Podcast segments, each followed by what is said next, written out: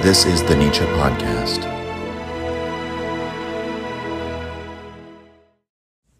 Part six of Beyond Good and Evil is entitled We Scholars. And Nietzsche is specifically talking here of the academic. He doesn't mean the intellectual in the broad sense, and he certainly doesn't mean a philosopher.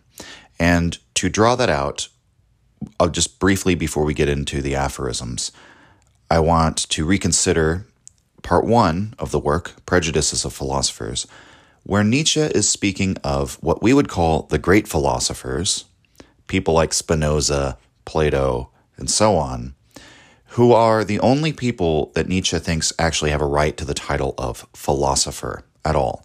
The, the philosophy professor is not a philosopher to Nietzsche. He is a scholar, he's an academic. He's not a philosopher in the sense that Nietzsche understands the term. And the contrast between these two figures is drawn out more thoroughly in this part, which is interesting because this whole section is in many ways a criticism, an attack on the scholar, on the academics. And yet, you could also look at part one as an attack on the philosophers the way Nietzsche understands them. And yet, here in part six, the philosopher is contrasted actually rather favorably in comparison to the scholar, right? The scholar looks uh, you know, rather a, a, poor and shabby figure of modernity compared to the philosopher, as Nietzsche presents him in part six, as the commander and self legislator. In fact, I think that's the, in this part, the first time Nietzsche uses those terms to describe the philosopher. And if we think about the great philosophers that Nietzsche brings up, especially in that uh, this first uh, chapter of Beyond Good and Evil, they are people who are epoch setting.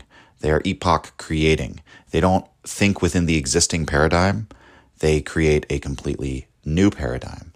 Now, what is the nature of Nietzsche's criticism of the philosopher in that first part? His criticism is, in so many words, that the way the philosopher operates is more akin to the artist or the mystic than, say, the academics have liked to think that the philosopher is not pulling his ideas out of the ether from the lap of being, from the thing in itself, from this conceptual, intelligible world. That whole world Nietzsche has called into question as being like a surface, superficial world, conscious gloss upon reality. I'm, uh, you know, using many of these uh, terms and phrases sort of repeatedly over these past 10 episodes to talk about Beyond Good and Evil, but I think it's important to sort of define the territory and remind us of where we are. But the nature of Nietzsche's criticism of the philosopher is of this kind that the philosopher is not a font of logic, or at least not a font of dispassionate, disinterested logic, that in fact no such thing exists for all of the reasons that we've gone through that Nietzsche comes to by centering our, our focus on physiology, understanding ourselves as living beings, and philosophy, psychology as manifestations of who we are as embodied living beings. And that the great philosopher, epoch setting though he may be, paradigm breaker and epoch creator that he is, is still we, we look to him as an extraordinary figure with an extraordinary instincts, with a certain tyrannical impulse or a certain ruling thought right? That, uh, you know, one of his drives was so strong and uh, so powerful, so articulate in its aims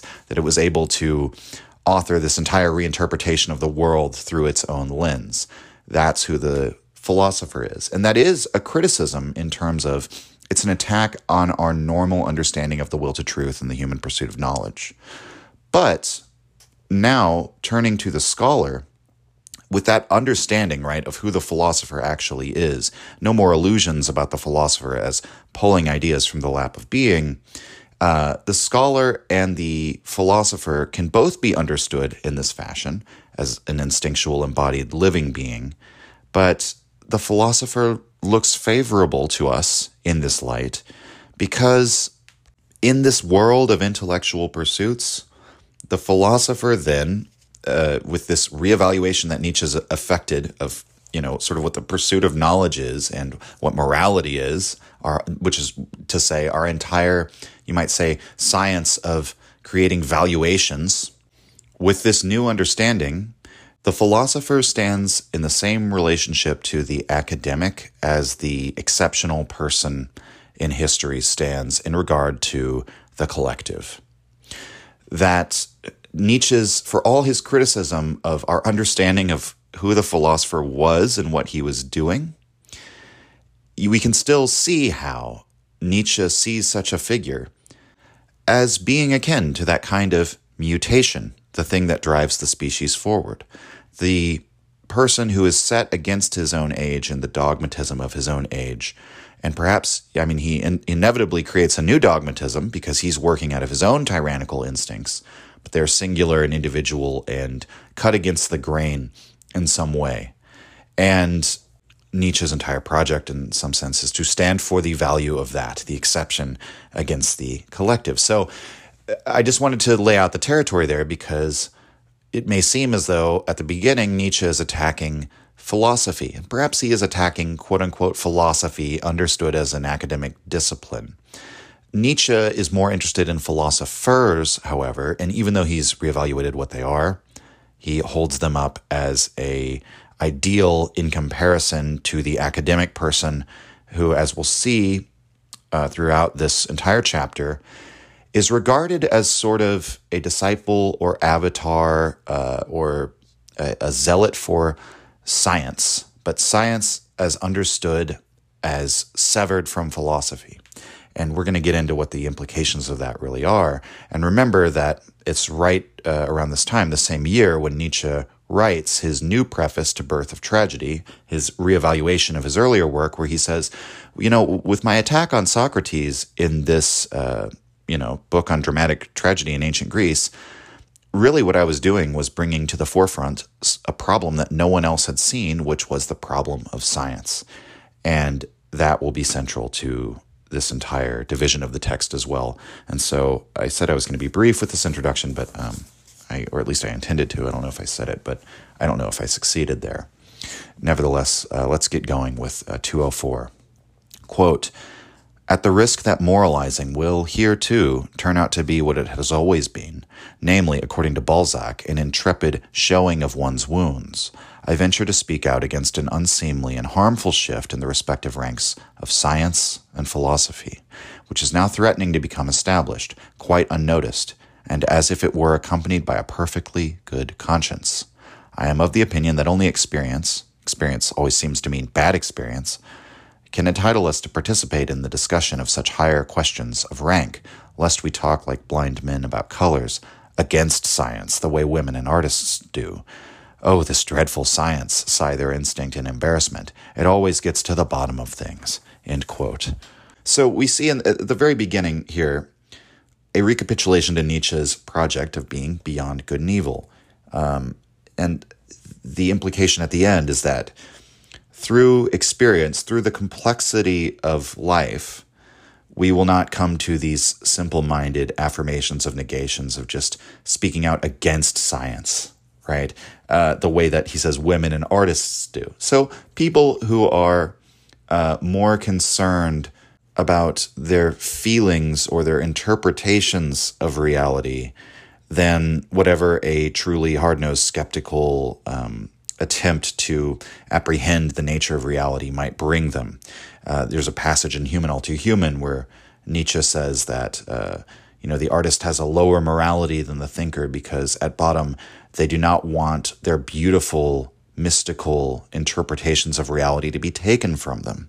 And so that's, I think, the meaning of this line that there's the instinct of certain people to be sort of um, constitutionally opposed to the sort of scientific mindset, we'll say, because they feel like it's sort of like this cold, dead approach to life, and they have all these sort of fanciful, whimsical ideas that they would prefer to have, and that it's simply as simple as that. That's their instinct. And that Nietzsche's not trying to bring us into that sort of viewpoint. You might say that's almost like a romantic viewpoint and uh, Nietzsche has a complicated relationship with Romanticism, but in many ways he's um, he's a critic of Romanticism as just as much as a critic of like Enlightenment thinking.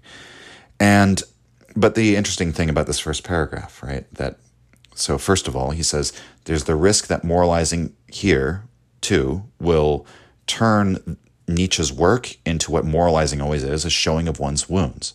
So Nietzsche is reminding us, he's taking off the mask once again and saying, This is my involuntary unconscious uh, autobiography or memoir.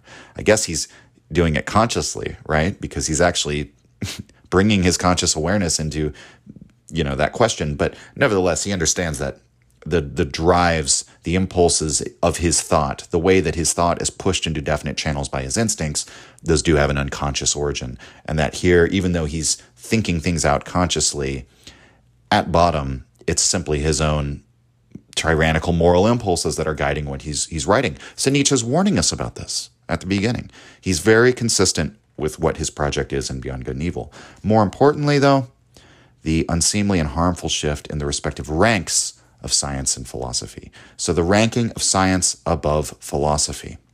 And ironically, and I'm not sure how aware of this Nietzsche was, Nietzsche is of a of a kind with Kant here, and many other philosophers that he'll go on to disparage in this very passage. But Kant was very concerned in his own day with uh, philosophy being considered sort of the highest discipline, the orienting discipline of the German university system. Now, the very fact that Kant is concerned with sort of the classes and categories of the various disciplines within the university system, it shows maybe a difference in, in, the approach or the mindset of Nietzsche and Kant and why Nietzsche will attack Kant. But this is a problem that I've also heard expressed by, you know, the Aristotelian type conservatives at the Chicago School, uh, you know, Allan Bloom and all those people that um, f- this misunderstanding of the rank of science and philosophy. And uh, to really get into what that means, we'll just go further into the passage. Quote The scholar's declaration of independence his emancipation from philosophy is one of the more refined effects of the democratic order and disorder. The self glorification and self exaltation of scholars now stands in full bloom, in their finest spring everywhere, which is not meant to imply that in this case self praise smells pleasant. Freedom from all masters, that is what the instinct of the rabble wants in this case, too. And after science has most happily rid itself of theology, whose handmaid it was too long, it now aims, with an excess of high spirits and a lack of understanding, to lay down laws for philosophy and play the master herself. What am I saying? The philosopher.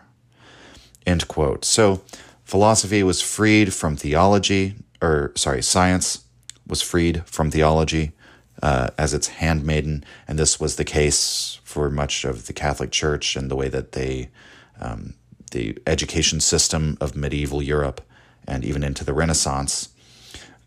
Uh, you know, this was a time when, if you wanted to learn the best science around, you went to the church, but that meant that the scientific knowledge that you were pursuing was understood within this set of valuations metaphysical and moral assertions of the church.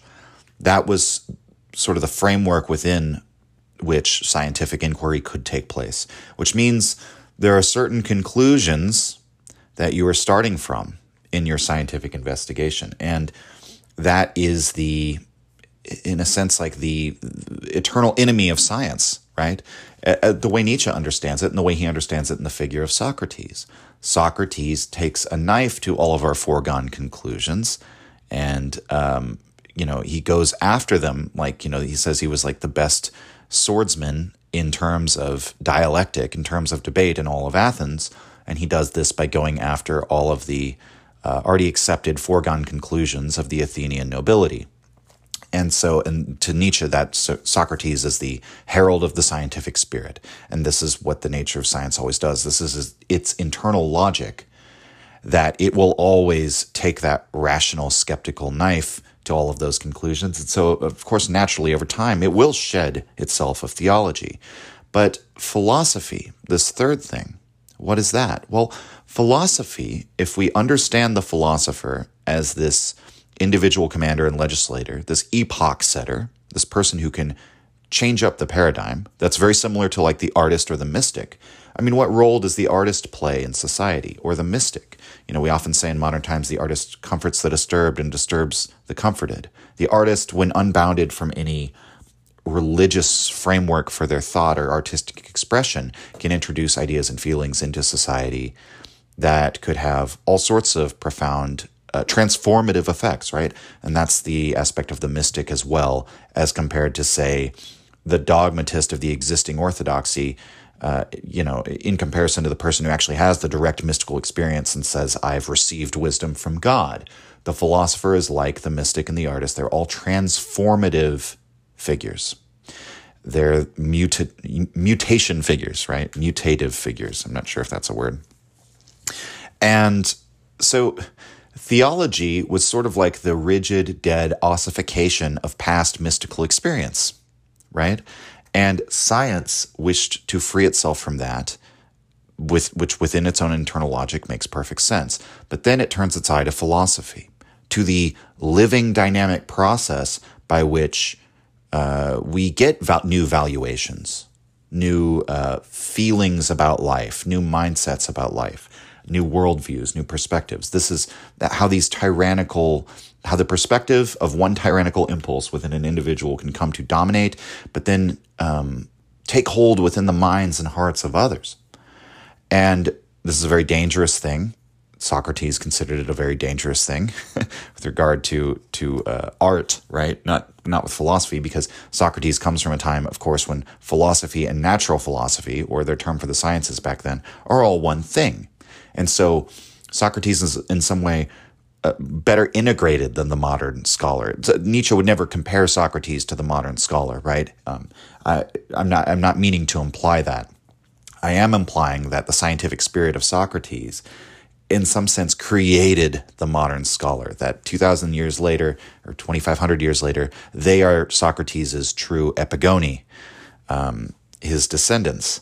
And finally, there's the element here freedom from all masters, which we detailed that out in the last uh, episode. So you can go back there if you want a review of that, where Nietzsche sort of sees a parallel to the democratic spirit and what it does to morality or to culture here in the intellectual realm.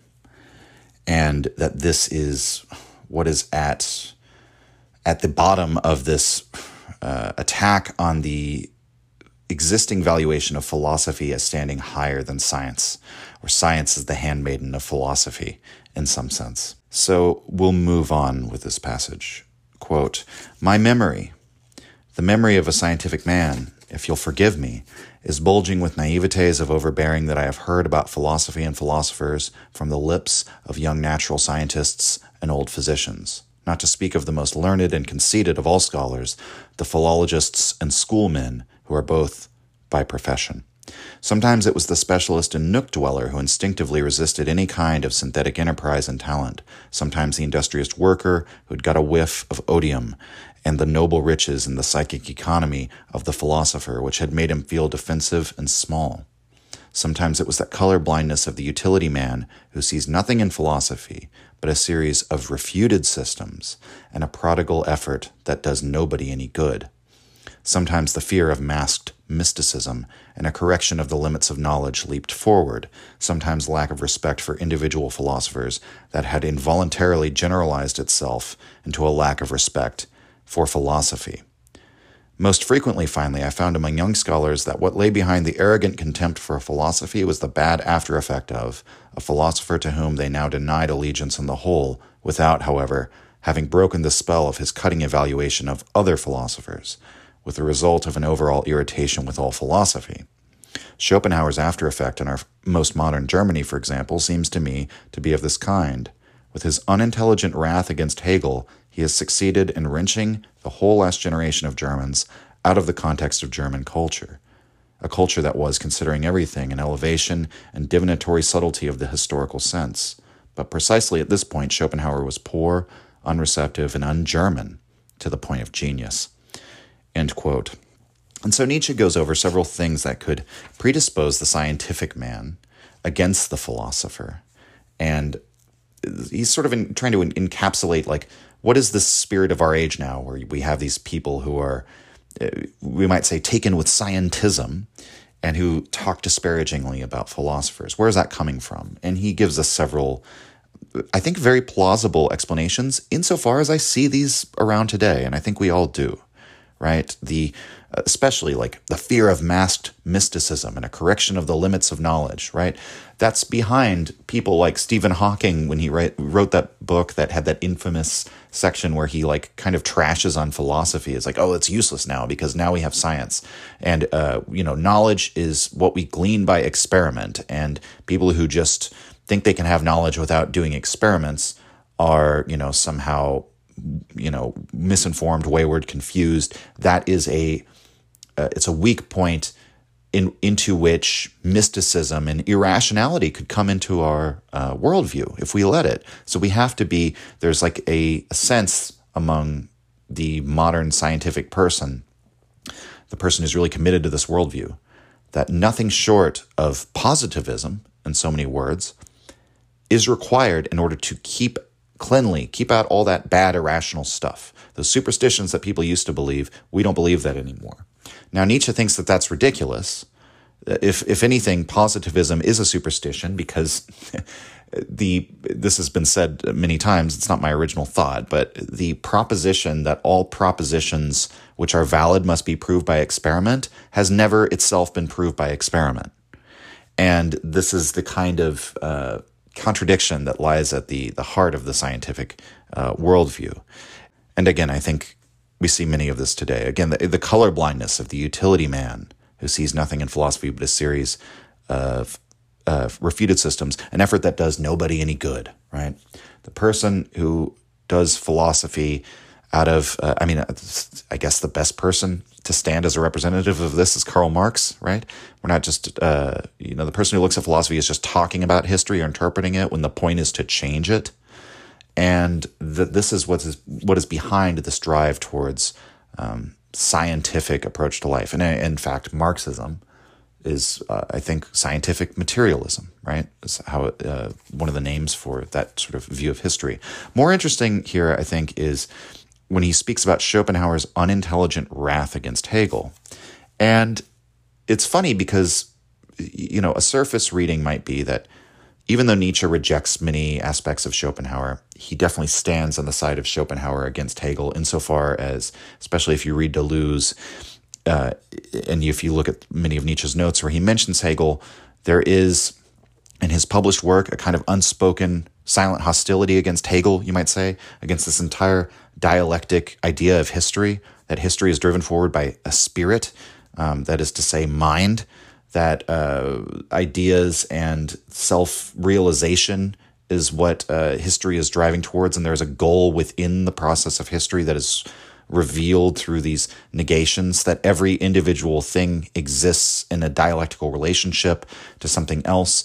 In other words, that is to say, uh, you it's by negating that we sort of derive an identity, which makes identity relational. For Nietzsche, identity is not relational it's based on difference. Again, I might be being bringing in maybe too much of Deleuze here if you haven't read that, but we'll get into that next season. But uh, that difference in Nietzsche's sense is not a dialectic; it's it's the affirmation of something unique and uh, peculiar, we might say, its own individual pattern of force that's not actually defined by its relation to something else. And so, uh, you know, Nietzsche very clearly takes many things from Schopenhauer and he definitely seems more of a temperamental uh, sort of of a kinship with Schopenhauer in that in that uh, way, and very much against the approach of Hegel to philosophy. And he's going to attack Hegel later in this uh, this chapter.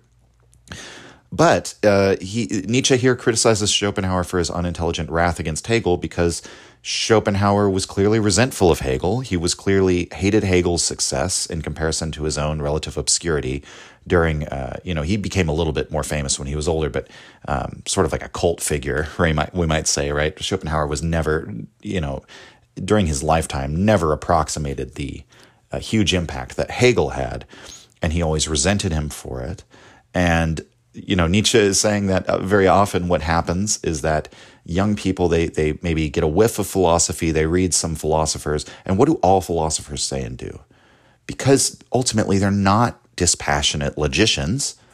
What they all are articulating is the tyrannical impulse within them that's trying to reshape the world, reshape the intellectual world in accord with their own, the reality of their own instincts. And so, of course, what all philosophers end up doing is uh, hating on each other, right? Uh, it's a war. It's a war of one drive versus another, just as takes place on the microcosmic scale within the individual and within the macrocosmic scale within society in the, in the case of actual war, but also in the philosophical realm. Uh, when you know one morality, which is a tyrannical impulse, is articulated and set against another one, and most philosophers spend a great deal of time explaining why all other philosophers are wrong, psychologizing them, explaining why you know they were mistaken or misguided, and Nietzsche himself has done this. And so we can even imagine with Nietzsche himself, and I'm sure there are many people like this. You might get really enamored with Nietzsche, and then you come to a point where you realize that all of his affirmative philosophy is something that you can't really agree with him or go with him on that, right? You're like, what is aristocratic radicalism and there's no free will? And like, I don't agree with any of that. The Overman, that doesn't doesn't inspire me, right? It just doesn't speak to you. But you remember all of his um, psychologizing and attacks on other philosophers, and you've internalized that, and you can still carry that on. Nietzsche says this has happened with Schopenhauer's opposition to Hegel. And he seems to almost lament the fact that the German culture through Hegel had this sort of subtlety of the historical sense, which is something that Nietzsche is very much a part of that same project, right? Understanding truth, understanding ourselves as historical beings, something moving, becoming, uh, not these like static categories or whatever. Um, and that Schopenhauer inadvertently has attacked and destroyed that, unfortunately, right?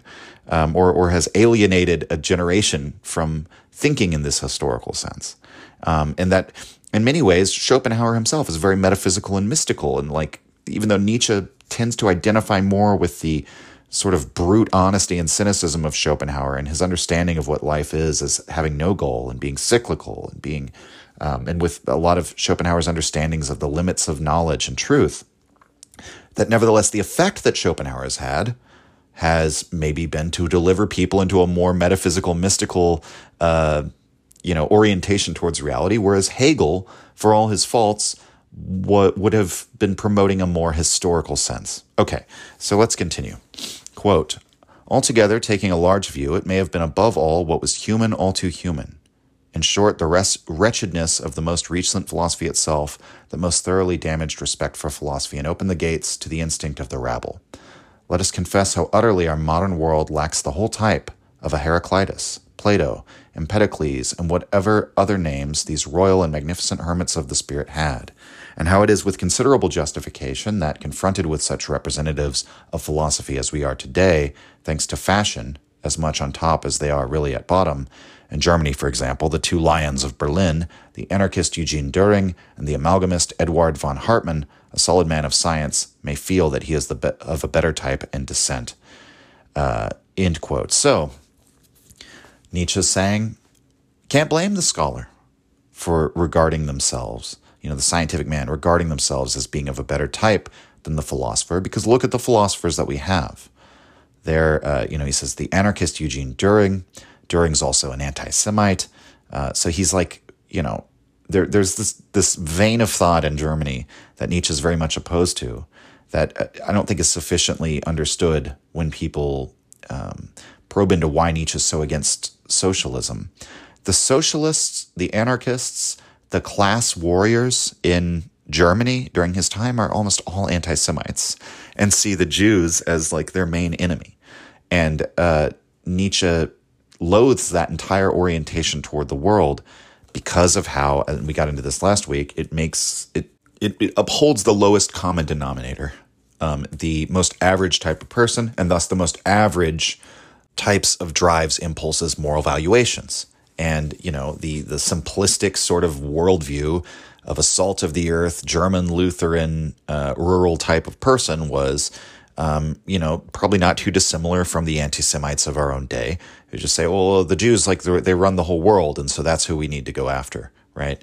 And it's like this hatred of the exceptional people uh, channeled into like a stereotypical bogeyman.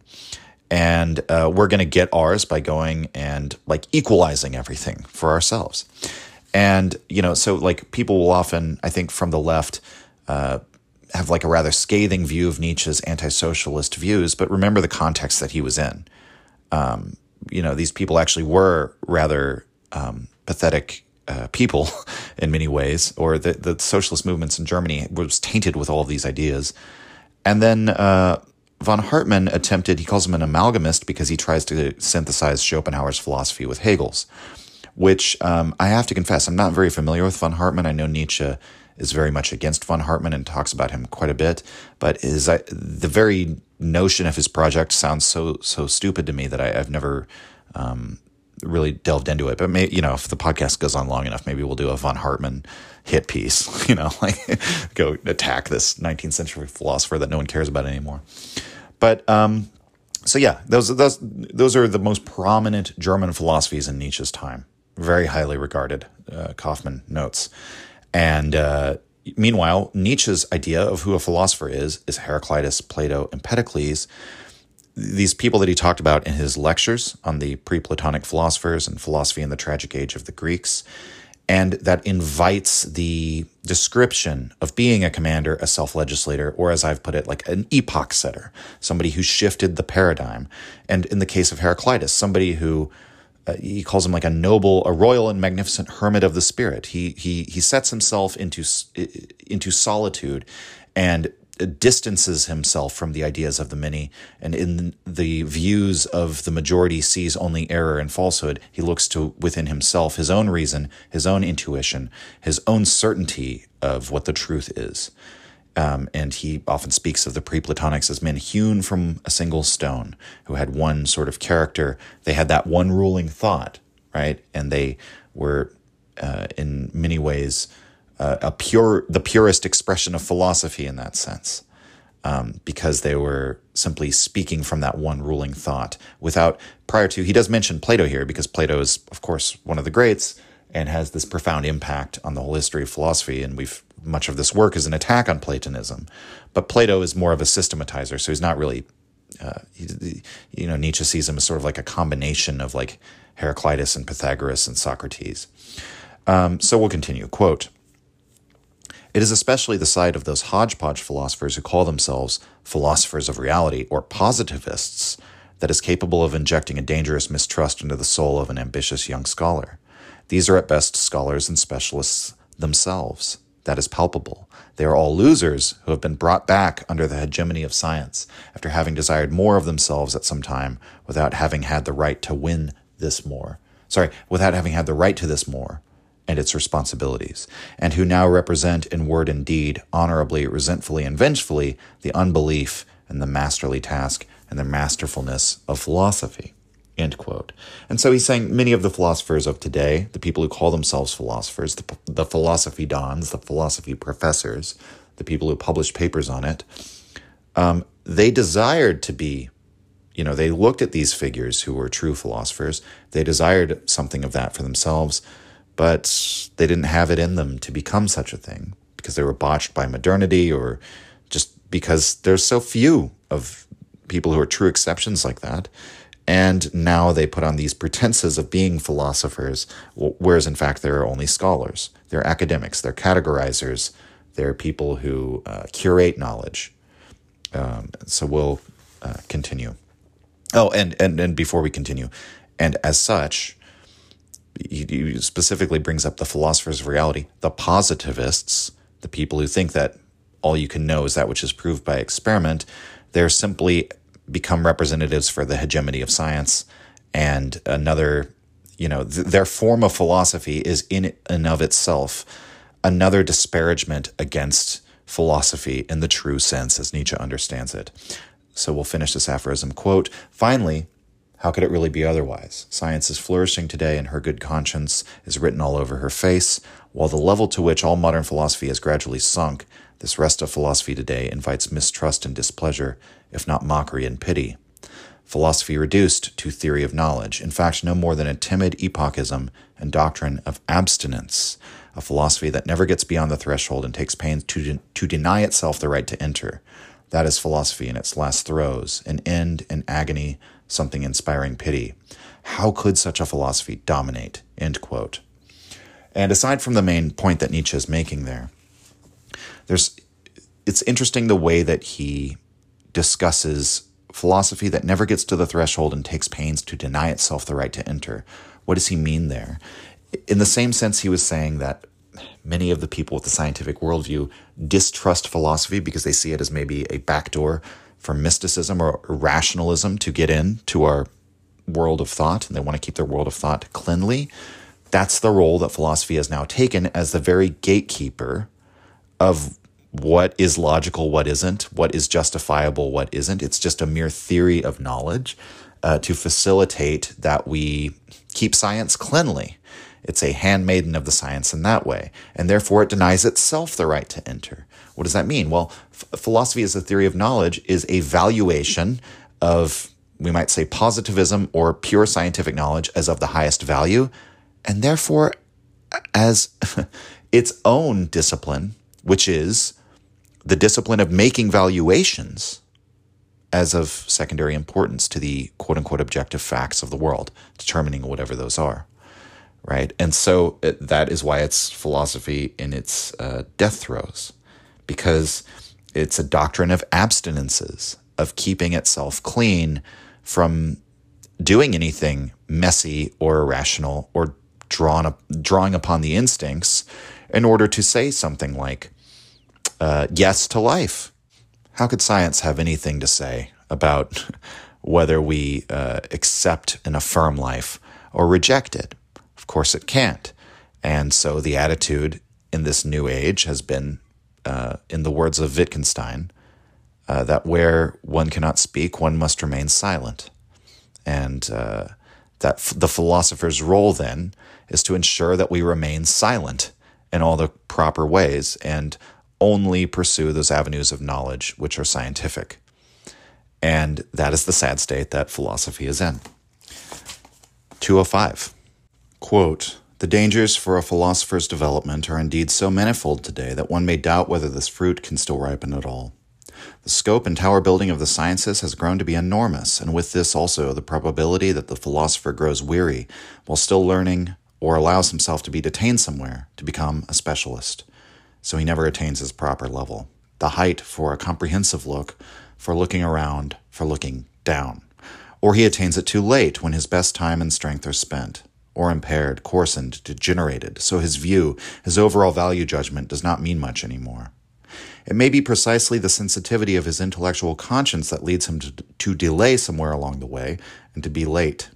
He is afraid of the seduction to become a dilettante, a millipede, an insect with a thousand antennae, he knows too well that whoever has lost his self respect cannot command or lead in the realm of knowledge, unless he would like to become a great actor, a philosophical Cagliostro and Pied Piper, in short, a seducer. This is in the end a question of taste, even if it were not a question of conscience. Add to this, by way of once more doubling the difficulties for a philosopher, that he demands of himself a judgment, a yes or no, not about the sciences, but about life and the value of life, that he is reluctant to come to believe that he has a right or even a duty to such a judgment, and must seek his way to this right and faith only from the most comprehensive, perhaps most disturbing and destructive, experiments, and frequently hesitates, doubts, and lapses into silence. Indeed, the crowd has for a long time misjudged and mistaken the philosopher, whether for a scientific man and ideal scholar, or for a religiously elevated, desensualized, desecularized enthusiast and sought of God. And if a man is praised today for living wisely or as a philosopher, it hardly means more than prudently and apart. Wisdom seems to the rabble a kind of escape, a means and trick for getting well out of a wicked game. But the genuine philosopher, as it seems to us, my friends, lives unphilosophically and unwisely, above all, imprudently, and feels the burden and the duty of a hundred attempts and temptations of life. He risks himself constantly. He plays the wicked game. End quote. So, a couple key points I just want to bring out here. The Nietzsche begins by talking about the dangers for a philosopher's development. One of the dangers is that he could allow himself to be detained and become a specialist. And, you know, he, he may be afraid of becoming a dilettante. a millipede, an insect with a thousand antennae. You know, a jack of all trades and master of none, someone who knows a little about many things, but really doesn't have any depth of knowledge. And we all know, you know, the dilettante is sort of like the the archetype of like the cultured rich person of etiquette who you know has to he has to know about all these sort of aspects of high society uh, just a little bit to make dinner conversation. But if you know you were to press him on any deep philosophical issues or you know he might uh, speak about art history and the things he knows about the few you know the few factoids he has. But if you really get into the details you find out this man doesn't know anything. And that's sort of like the, the nightmare of the, the person of knowledge right? And so that is one of the reasons just one of the factors driving us to become detained and become a specialist and that in many ways the philosophical laborer or the scholar the academic drone is always a specialist. And nietzsche talks about this a little bit in part one of uh, the form of knowledge that most of us embrace and that this is the in many ways opposed to what the philosopher does. And again, um, I'm going to draw on Nietzsche's comments in the pre-Platonic lectures, where he says that one of the the ways that philosophy distanced itself from uh, you know folk wisdom, folkloric wisdom, uh, from the oracles and the mystics, and from uh, the natural sciences that made this leap into a new domain in ancient Greece was what the philosopher attempts to do is to give a picture of universal existence in the form of abstract concepts. And when we consider philosophy uh, from that terminology, a picture of universal existence in the form of abstract concepts, Nietzsche's idea of, of standing on a height and looking down, it's not just like some elitist screed. I mean, what he's saying is that to really be a true philosopher, a philosopher in the sense of the word that Nietzsche understands it, is to give us the whole picture, to not just uh, you know concern himself with some little specialization of tech technical knowledge that is a craft, that's a science. Philosophy, properly understood, wrestles with the questions of life and existence and requires that you take that your perspective be elevated and given the bird's eye view and that you give a picture of the world as seen from your vantage point. That's what real philosophy is. Um, and so this is why the scholar is it's one of the other ways in which they're contrasted. And Nietzsche sort of brings out the ways in which this is why we don't have any like Heraclituses or Plato's. There are a million um, incentives pulling you to not be the philosopher. And why is that? Well, towards the end of this passage, because the philosopher lives, quote, unphilosophically and unwisely. What does that mean? Well, he sa- he brings up that there is a sort of common turn of phrase that somebody might live wisely or as a philosopher, but wisdom to the common person means, uh, you know, what does he say? An escape, a means and a trick for getting well out of a wicked game. So they might look to the person who is prudent, you know, who lives frugally, who doesn't get, uh, you know, uh, there's a line from Lord of the Rings where one of the hobbits tells Frodo at the very beginning, he's like, keep your nose out of trouble and no trouble will come to you. And of course, it's supposed to be ironic because Frodo does keep his nose out of trouble and trouble still comes to him. Um, but that is the wisdom of the common person. And thus, the philosopher, in Nietzsche's view, actually lives unwisely.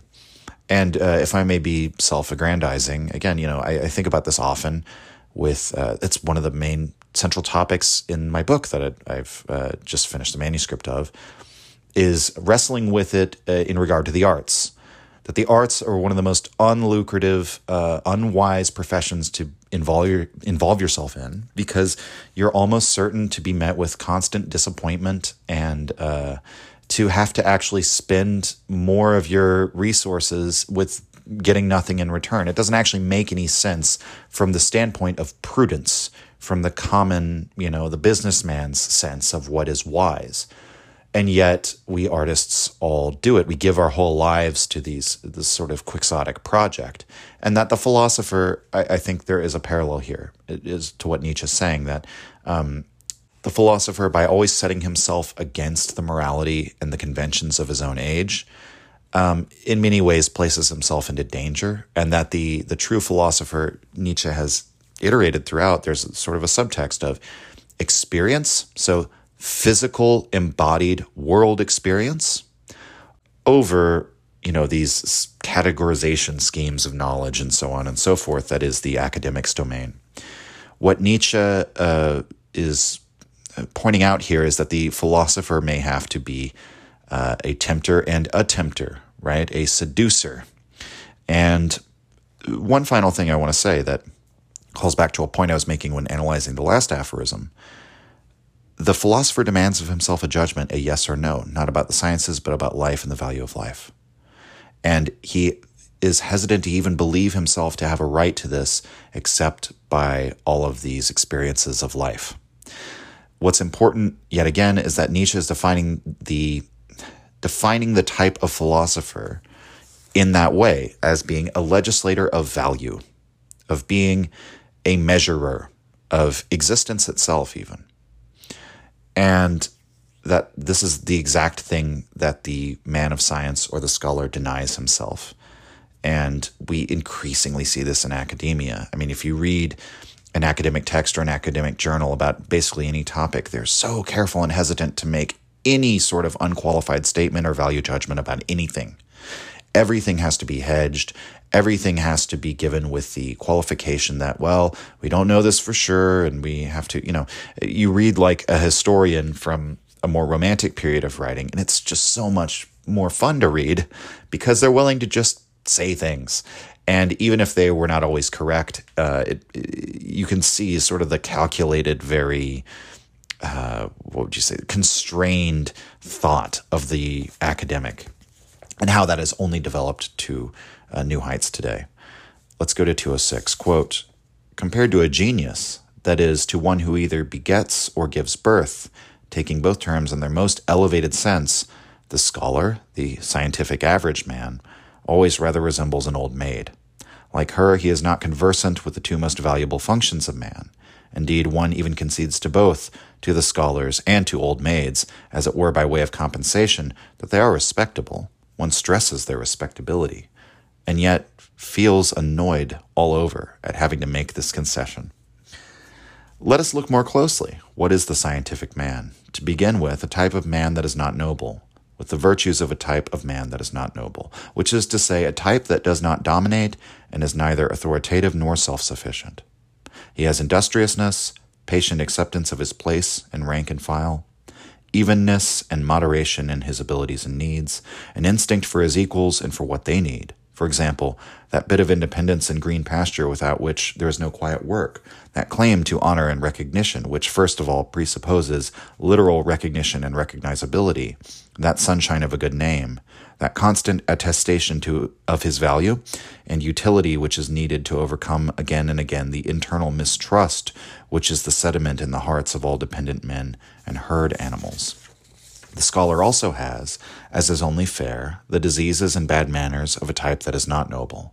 He is rich in petty envy and has lynx eyes for what is base in natures to whose heights he cannot attain. He is familiar, but only like those who let themselves go, not flow. And just before those who flow like great currents, he freezes and becomes doubly reserved. His eye becomes like a smooth and reluctant lake with not a ripple of delight or sympathy. The worst and most dangerous thing of which scholars are capable comes from their sense of the mediocrity of their own type, from that Jesuitism of mediocrity which instinctively works at the annihilation of the uncommon man and tries to break every bent bow, or preferably to unbend it. Unbending, considerately, of course, with a solicitous hand, unbending with familiar pity, that is the characteristic art of Jesuitism which has always known how to introduce itself as a religion of pity. End quote. So think back to the preface. I think that explains many of the uh, comments on unbending in the relation to Jesuitism. Jesuitism being this sort of reconciliation between, we might say, the practical immoralities of you know running a church institution, running a, the church as a political power, and reconciling that with the spiritual and moral demands, the sort of the otherworldly, right? Um, and so unbending the bow is releasing the tension from the bowstrings, the tension of those contradictions that may have allowed us to, uh, we, might have been able to harness that tension. And Jesuitism is an attempt to unbend the bow. And here we see that that Jesuitism of mediocrity uh, which instinctively works at the annihilation of the uncommon man, tries to break every bent bow or preferably to unbend it. That is within the scholar. And what he, what he means by you know their their attacking of the uncommon man, he says he has they have lynx eyes, so they've got like cat like the eyes of a, a perceptive predatory cat for uh, whatever is base in nature's whose heights he cannot attain. And this is very common, isn't it? I mean, how much we love to find the faults, find what is human, all too human, in people who have achieved great things or have achieved a great status or who are at the top of society because we're able to then say, look, they're just like me. There was nothing special about him. Uh, look, you know, Martin Luther King Jr., a great guy, but like, you know, he cheated on his wife and, uh, you know, he had some odious beliefs here and there, or, you know, um, or you know perhaps Napoleon was was just uh, resentful that he was a short man, just like you know uh, I have all my resentments as a common person of the common morality. Napoleon was just like me, or Nietzsche was just an incel who uh, you know hated women and, and found himself as like a, a weak and physiologically crippled person and so he writes this philosophy as a giant cope or you know um, blah blah blah we can find any number of examples where we find the person who has achieved greatness in some way a historical legacy had all these accomplishments and find um, the, the, and what Nietzsche's saying is that this modern tendency to do this, which he sees uh, within the scholar, I mean, this is a lot of what you might find in modern uh, history and the opposition to things like what they disparagingly call great man history, right? Is to to find the human, the flawed, the uh, the way in which anything that appears to be great or exceptional really isn't. Um, you know uh, that people are all the same. It's driven by this prejudice that people are ultimately all equal and of equal capacities, at least roughly speaking. And uh, there's no true exception or or, or you know mutation within the system that can actually drive it forward. Um, this is a prejudice. This is a valuation that we've made, and it underlies all of our thought. And so that's another subtext throughout this criticism of the scholar or the academic that they're just the intellectual recapitulation to this democratizing force, which is based on all of these prejudices that Nietzsche thinks um, well, uh, I'll take it away from Nietzsche. I would say Nietzsche's position is no more or less valid than this position uh, that we might say is like sort of a, a, a Hegelian position or a Rousseauian position. Uh, that people are basically good, people are basically all the same. There's some sort of natural equality between people. And the more that we've like realized this in history, the more we've progressed. But that progress has always come from the collective. And whenever a great person happens to come along, uh, you know, that's just because circumstances lined up for them to be to get lucky, but they were basically just the same as everyone else. Um, I would say it's very obvious that that kind of worldview, spoken or unspoken, predominates, especially in academia, and has flowed out through the rest of society. And I'm not going to say it's wrong. I would just say it's just as irrational and unscientific of a set of valuations as Nietzsche's is. And that is part of Nietzsche's criticism yet again that uh, beneath all of this you have you know when he talks about the man of utility or how this is all just the demands of the rabble that there is a series of irrational assumptions and valuations that is driving this just like every other set of ideas or principles that it's not just dispassionate reason and setting this he's setting the sort of older more aristocratic valuations against this. And I think, regardless of what Nietzsche's own opinions are, we can all gain, gain great value from clashing those two perspectives against each other and seeing how I think there's truth to both of them. But that's just my my interjection here of my own sort of value judgment. Um, otherwise, for the rest of this, I think uh, it's fairly obvious um, what he's saying about the scholars and the rest of that passage um, that I don't think I need to really like analyze it to death. We can move on to 207. Quote, however gratefully we may welcome an objective spirit, and is there anyone who has never been mortally sick of everything subjective and of his accursed ipsissimosity, uh, end quote, uh, from ipsissima, which means very own. So, another way of saying uh, subjectivity, somebody who's become sick of their own awareness that they're constantly seeing the world, a world that is their very own. that is their very own perspective and yearns for uh, an objective uh, view of life and the world. Uh, in a way, you could say that this is like the scientific spirit, but I think that I don't think that that in and of itself is what Nietzsche is criticizing. That is something that I think comes out of the will to truth and is sort of like this this chasm between the subjective and objective that we're always trying to leap over, just like with the odd is chasm that we never can get over, but we have an irrational drive to leap over it. And Nietzsche is going to address that here. So, quote, in the end, we also have to learn caution against our own gratitude and put a halt to the exaggerated manner in which the unselfing and depersonalization of the spirit is being celebrated nowadays as if it were the goal itself and redemption and transfiguration. This is particularly characteristic of the pessimists' school, which also has good reasons for according the highest honors to disinterested knowledge. End quote. So, uh, very, it's in a way what Nietzsche's saying is rather straightforward. There's also something very subtle going on here. So, disinterested knowledge, that's the thing he attacked at the very beginning of the book. And the entire book is premised on the rejection of disinterested knowledge, on the rejection of that view of what the will to truth is. What Nietzsche is saying here, though, is that there are good reasons for affording the highest honors to disinterested knowledge. And this ties in to sort of the point I've made earlier, insofar as Nietzsche's goal is to pursue the will, will to truth as honestly as possible, which we have not done before. And even though he doesn't, so what might we say? Nietzsche thinks that we can't pursue the truth in a disinterested manner. The irony is that it is an, we might say, it is in our own interest to regard the, our pursuit of truth within a self interested manner as itself being unself interested. To maybe say that in a more plain way, we like to deny the fact that our pursuit of truth is interested, and that itself is a natural thing to do. And therefore, to suggest that all of our pursuits of truth are self interested requires a degree of a divestment of our own self interest, even to get there.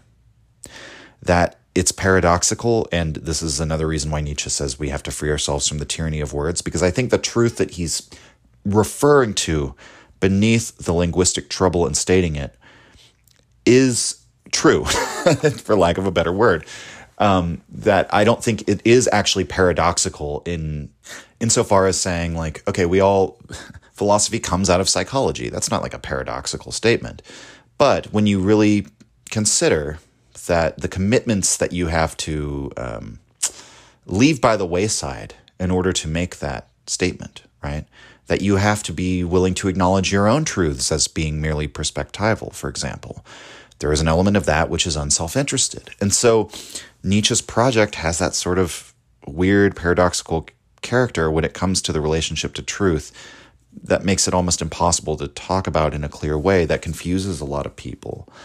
Um, but I guess I would just say Nietzsche understands the motivation for welcoming a objective worldview, for seeking for that and that in some sense that's what he's seeking to do.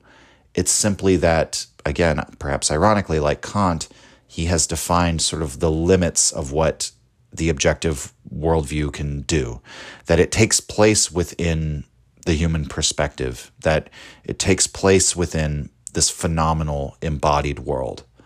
It's not an objective, intelligible world uh, in some sense, that the actual true disinterested knowledge does not exist again, is that statement itself a statement of true disinterested knowledge? And Nietzsche is forced to say, as he reminds us at the beginning of this passage, that no, it is not.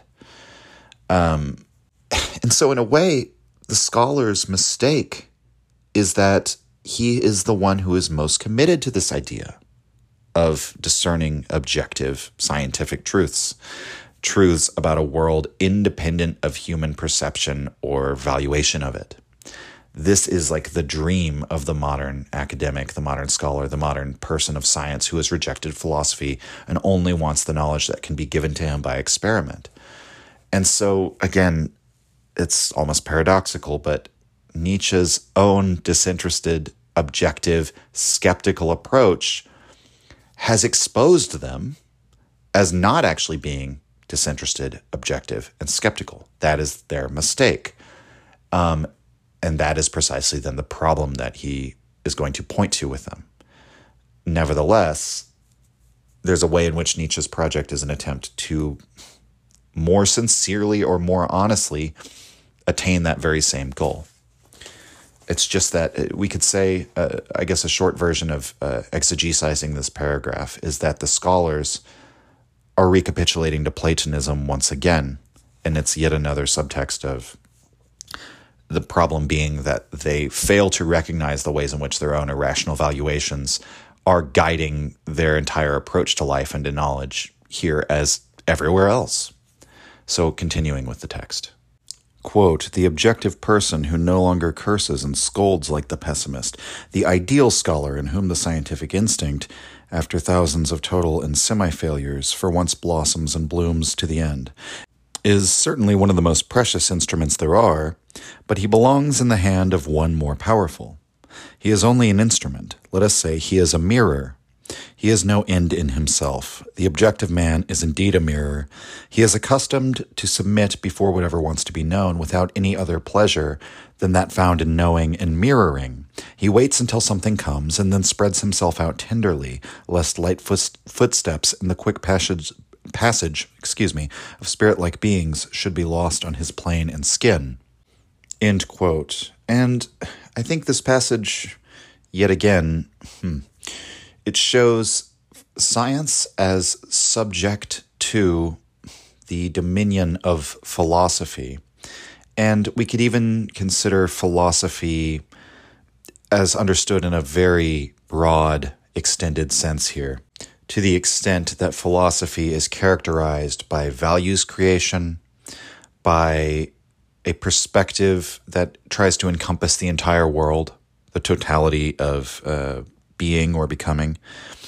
And so Nietzsche is saying here that the scientific aptitude ought to be subject to that values creating activity.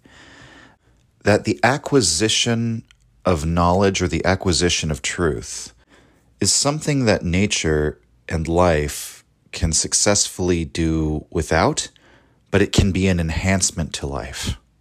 And it's with this proper understanding that conscious awareness, this bringing into conscious awareness, this sort of uh, the reflection of the objective world around you, for whatever that might mean, for all the complications we might add to that statement.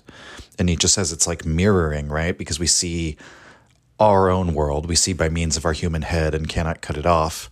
And one wonders what would remain if it had been cut off, as Nietzsche says in Human All Too Human. And so that it is a sort of, he says, a knowing and mirroring. And yet, this, it's not as if this does not give us power and is not itself an elevation of man. In a way, it, it defines us, it identifies us as the thinking being, right? But that more fundamentally, life is about valuing, measuring, being different. Um, all of these things that he says about life in aphorism, way back in aphorism 16, I believe it was. I might be wrong about that. You can go back and listen to the uh, episodes at the beginning of this analysis um, for you know what Nietzsche says about nature and its um, evaluating, estimating, preferring, being different, being arbitrary, right? That the conscious world again is we've misunderstood the prop the relationship between the conscious world and the physical embodied world, the valuing world, the sensing world, the judging world, uh, etc. So, with that in mind, we'll look at the next paragraph of this aphorism. Quote: "Whatever still remains in him of a person." strikes him as accidental, often arbitrary, still more often disturbing. To such an extent has he become a passageway and reflection of strange forms and events, even to himself. He recollects himself only with an effort, and often mistakenly. He easily confuses himself with others, he errs about his own needs, and is in this respect alone unsubtle and slovenly. Perhaps his health torments him, or the pettiness and cramped atmosphere of wife and friend or the lack of companions and company. Yes, he forces himself to reflect on these torments in vain. Already his thoughts roam, to a more general case, and tomorrow he knows no more than he did yesterday how he might be helped. He has lost any seriousness for himself, also time. He is cheerful, not for lack of distress, but for lack of fingers and handles for his need his habit of meeting everything and experience halfway, the sunny and impartial hospitality with which he accepts everything that comes his way, his type of unscrupulous benevolence, of dangerous unconcern about yes and no. Alas, there are causes enough in which he has to pay for these virtues, and as a human being he becomes all too easy, easily the caput mortuum, or the dross of these virtues. So what remains in him of a person seems accidental, that all the things that make us a person that truly comprise who and what we are are comprised of our actions in some sense, our memories, our experiences, the circumstances of our upbringing, our physiology, our genetics, um, all of these things that have shaped us and molded us uh, seem so arbitrary and accidental um, in, the, in the mind of the scientific person who has come to identify with the discerning intellect. And thus, again, another subtle irony here is that they tend to like really uphold this idea of free will or free agency or attributing only something is only not random if it's intentional, right? And so uh, that's like the funny way in which uh, atheists, uh, the new atheists, were in a sort of strange dialectic with the Christianity they rejected by considering the world as like accidental in some sense, or speaking of it in that language, they're like, it, it, like you can just sense the void of God there, right? The the death of God in their thought is that well, without intention, everything is random. Uh, when in fact, you know, we've already sort of discussed Nietzsche's views on free will and intentionality and all of that throughout this text, so we can kind of expose that as yet another prejudice of the scholarly type or of the man of utility whatever we want to call this type of person, the modern person who lives in a mechanistic worldview, still capitulates to completely irrational demands by which they can live and conceive of themselves or understand themselves as this intelligent being. But uh, you know, and that so that ends up regarding things like one's genetics or ancestry or the culture that they were brought up in or the circumstances of, that characterize their early life and their childhood and their education. All of these are just random factors, right? Because I didn't choose them. Uh, they weren't, there was no intentionality behind them. Um, and part of Nietzsche's project is to like shake us out of that kind of uh, view. Um, but uh, I digress. I think uh, a lot of this passage is, is relatively clear. The very important part is towards the end this sort of dangerous unconcern about yes and no, unscrupulous benevolence, sunny and impartial hospitality. And he talked about this before in part one of the scholars' uh, sort of, you know, half hearted, uh, or what does he say? Um, right, he says it's a halfway sunny and impartial hospitality. Um, in so many words, the, the fact that the scholar is groomed, trained, brought up uh, in this institution to not take anything too seriously, to be as dispassionate as possible, and therefore to retain this sort of uh, Nietzsche calls it sunny, but we might say, uh, you know, a sort of easy sense of uh, half blissful detachment, and that this is what characterizes the virtues of your average scholar. And Nietzsche addresses this in The Antichrist as well as something that sort of bothers him. And, and it's something that many people take from Nietzsche is that, uh, you know, well, we values are all contingent and relative and perspectival. So it doesn't matter what values you follow at all. And, you know, sort of I understand wh- why everyone in the various moral systems and metaphysical belief systems that exist in the world religions and the different world cultures and there are different moralities of different societies. I understand how they came to these beliefs. Nietzsche outlines a lot of that in this book as a, through a natural history, right? And I understand, you know, how all of these clashing perspectives have come to be, and therefore I can sort of uh, live with all of them being in contradiction without having to affirm or deny any of them. And that's the cosmopolitan attitude of modernity. And Nietzsche specifically criticizes that in the Antichrist of this sort of like lukewarm attitude towards life that forgives everything because it understands everything. And this is the attitude uh, that he is describing here that we don't have to take a stance, a yes or no to life. We don't have to make these irrational valuations where one cannot speak logically and clearly. We should simply fall silent and just say, I affirm life or I deny life. I mean, what does that mean? What a vague and almost. Uh, you know, religious style or, or, or mystical way of speaking about things, right? It's so because you almost couldn't really fully define what the terms mean. You couldn't, you couldn't provide a definite boundary about, around what it means to say yes to life um, in all cases and to exclude all the cases you wanted to exclude in any clear way. It, it would be linguistically impossible because what that means is going to mean something different to so many different people. And so, and Nietzsche is the kind of person who will say, you know, the best virtues that we can have are completely peculiar to ourselves and individual. So we can't even give them a name because to give it a name is to try and communicate it and suggest that it could exist within others.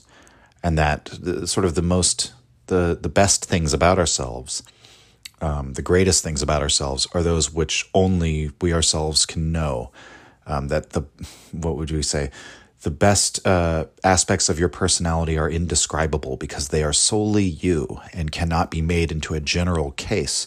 But this is the kind of person who wants to put everything into a general case. A concept, you know, it, it's not communicable unless it's put into the general case, the general category.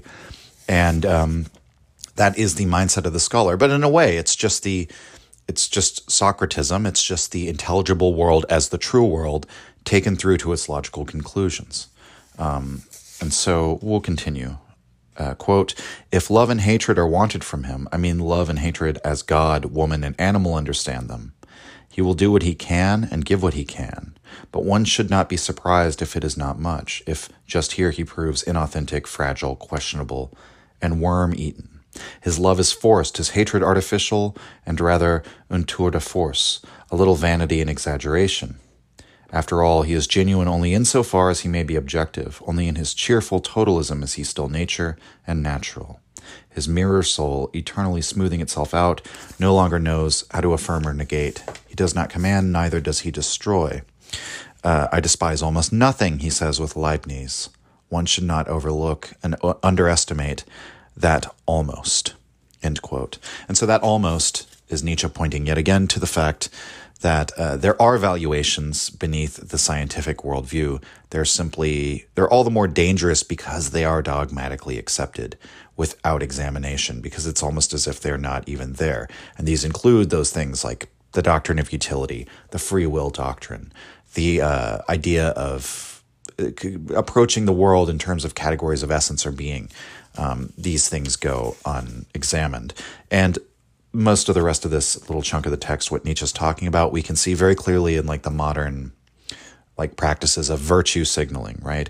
Uh, if love and hatred are wanted from you, you know, perhaps it, really what Nietzsche means when he's saying this, I think, is when you you have some duty or demand that you express some strong emotional, um, you know, commitment in terms of your values, insofar as they should reflect the values of modernity, of which the scholar, the academic, is the you know the most zealous priest of this whole like modern ideology.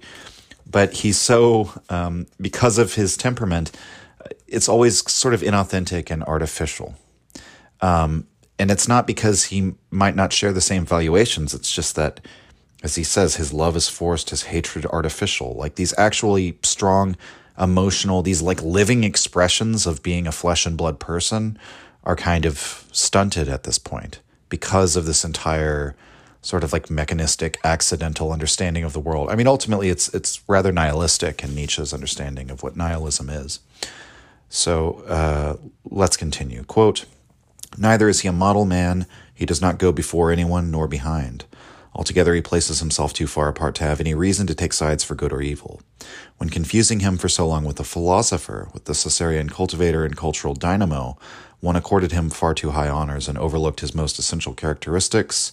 He is an instrument, something of a slave, though certainly the most sublime type of slave, but in himself nothing, almost nothing. The objective man is an instrument, a precious, easily injured, and clouded instrument for measuring, and as an arrangement of mirrors, an artistic triumph that deserves care and honor. But he is no goal, no conclusion and sunrise, no complementary man in whom the rest of existence is justified, no termination, and still less a beginning, a begetting and first cause. Nothing tough, powerful, self reliant that wants to be master, rather, only a delicate, carefully dusted, fine, mobile pot for forms that still has to wait for some content and substance in order to shape itself accordingly. For the most part, a man without substance and content, a selfless man, consequently, also nothing for women, in parentheses. Uh, end quote. And so the rest of this, I think we should just call to mind what Nietzsche said about the collective morality snuffing out the instinct for commanding and leaving only the instinct for obeying. That is the type of the scholar par excellence. He's the most sophisticated, subtle, sublime, rarefied type of slave. And so, in some ways, he's like an exceptional average person. He's he's exceptional in his mediocrity, almost to the point of you know where we can really admire the um, the power of the academic intellect, the objective, the scientific intellect. And who could deny that in terms of just technological advancement, right? But I mean, I think it's a very simple formula here, even for the p- people with the most inclinations to scientism and their thought listening, I think we'll agree. Like, you know, the movie Oppenheimer just came out. Um, there is the scientific knowledge of how you split the atom, but we all recognize that the valuation as to how that power should be used is of primary importance, right? Um, at least, you know, that the scientific mind in that case was acting as an instrument of the US government, just as Heisenberg over in Nazi Germany was acting as an instrument of the Reich. And so both of them had their own values structure that they wanted to manifest in the world. And in reality, the scientific instinct, the ability to uncover the subjective knowledge of the world, which gives us immense power to, to discern past what the naked eye can see and to use tools to see this invisible world of particles and to mathematically measure it, such that you could create this most complex chain of reactions ever to create like destruction we'd never really dreamed of before. Uh, it really I mean, I don't think there's anything that you could say matters to human beings more than the valuation of how that power should be used, or that we would all say that the the scientific power uh, that is manifest by the mind of an Oppenheimer should stand in that type of relationship to an orienting principle, um, and you know, for again, all of the Nietzsche's own talk about himself being an immoralist and the way I've described this text as an immoralist um, sort of starting position for philosophy rather than a moralizing one. Nietzsche still recognizes that moral values are indispensable to human beings and that we are destined for them as the measuring animal. And that the the value the, the process of uh, moral valuation, perhaps most importantly, is just not, it's not one that's arrived at through rational deliberation. That is the mistake. Uh, is the mistake thinking that the path of the scientific man or the academic can tell us how to live, when in fact they should only be an instrument. And um, the the the uh, lines here about uh, he's less a beginning or a begetting or a first cause. Calls back to mind of you know the the scholar is not someone who begets or to who gives birth. These you know human functions of reproduction he's at best comparable to an old midwife.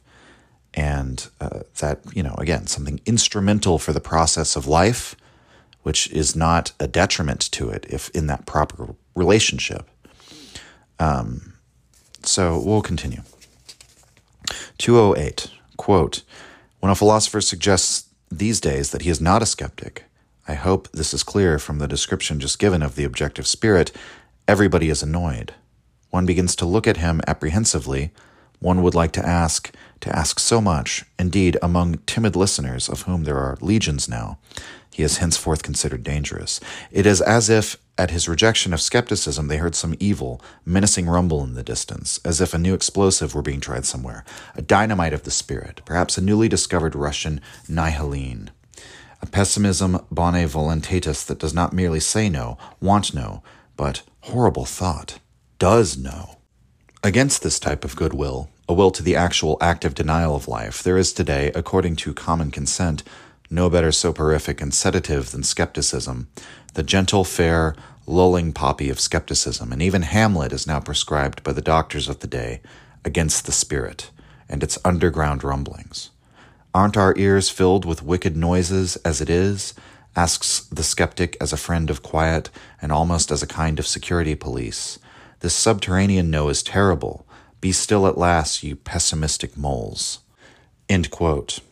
So, Nietzsche says we're annoyed when a philosopher is not a skeptic these days. And so he's implying that there's a, a type of skepticism that is sort of blankets everything. And we might uh, like sort of uh, equate this with the idea that the only absolute, the only absolutism that we permit in the academy these days is relativism, right? The only absolute is that we have to be relativists and that this is in some sense like a form of skepticism and that we're allowed to not take any particular values set so seriously, uh, or any particular metaphysical or moral assertion. Anything within the domain of philosophy, we can sort of regard at arm's length. Um, you know, again, this is the pattern of the scholar to not really have to say yes or no to, to anything, to be comfortable with our yes and no at the same time, uh, to understand it but not have to really weigh in on it or treat it as something that actually genuinely has an effect on our lives. And so when a philosopher comes around who suggests, you know, maybe they're willing to affirm some sort of belief, um, you know, we look at them sort of in annoyance or maybe with a suspicion that they're trying to return to the time when there were superstitious traditional beliefs, beliefs that people held without any ounce of skepticism in them at all, um, having never really applied those beliefs to to questioning. You know, the, the pre-Socratic kind of certainty of the Athenian nobility, for example. And his comments that, you know, this is a pessimism that does not merely say no and want no, but actually does know. What Nietzsche is suggesting here is that by because everything is blanketed in the academy today with this sort of lukewarm skepticism, um, skepticism as a sort of reflexive, right? A reflexive dismissal. Um, and, you know, the way he describes it with the words of Hamlet are our ears filled with wicked noises as it is? Again, the, the subtext here of leaving the foundational valuations that we have relatively unexamined, pretending as if these are simply objective truths in and of themselves, even though they aren't, um, and then uh, letting that all sort of remain invisible to us and not raising questions about it because that's too troubling, right? Um, we, we, might think of the the teacher, uh, the sleep teacher from uh, you know the early part of Thus Spoke Zarathustra, who teaches the people how to get a good night's sleep. Uh, in any case, the reason why the non-skeptical philosopher, the person who's maybe willing to go out on a limb and make unqualified statements and uh, assert something that, you know, might partake of this realm of irrational valuations without having the pretense that he's arrived at it by scientific experimentation to step outside of that is representing something that's an attack, a no to the entire moral metaphysical framework of modernity, the dogmatism, uh, the Platonism of modernity.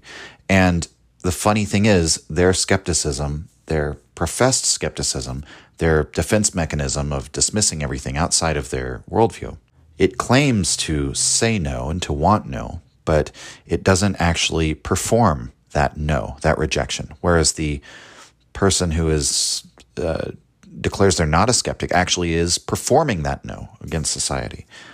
Um, and so we'll move on with the text. Quote, for the skeptic, being a delicate creature, is frightened all too easily. His conscience is trained to quiver at every no, indeed, even at a yes that is decisive and hard, and to feel as if it had been bitten.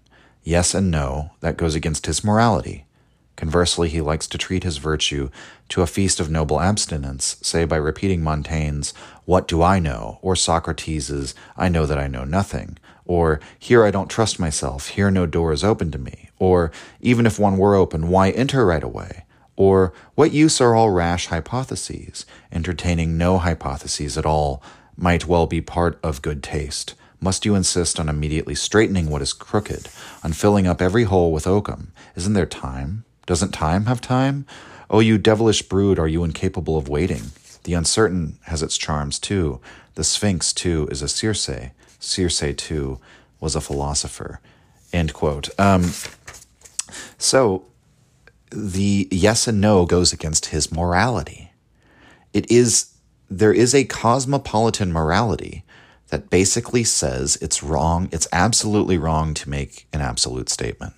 You have to always remain within relativism. And these sort of uh, these salves that they use, they employ Montaigne's "What do I know?" Socrates, "I know that I know nothing," or I simply I can't trust myself. Right? That these, um, I'm reminded of an earlier passage in this book where Nietzsche says, "There are those souls. Um, there may be those who, out of a sort of real devotion to the truth, would prefer a certain nothing to an uncertain something to lay down on." But then Nietzsche says, and die. This is actually nihilism and a sign of a despairing soul. And so this is this chunk of the text really points out how this form of skepticism, this, the common skepticism of modernity, is yet another manifestation of this nihilistic impulse.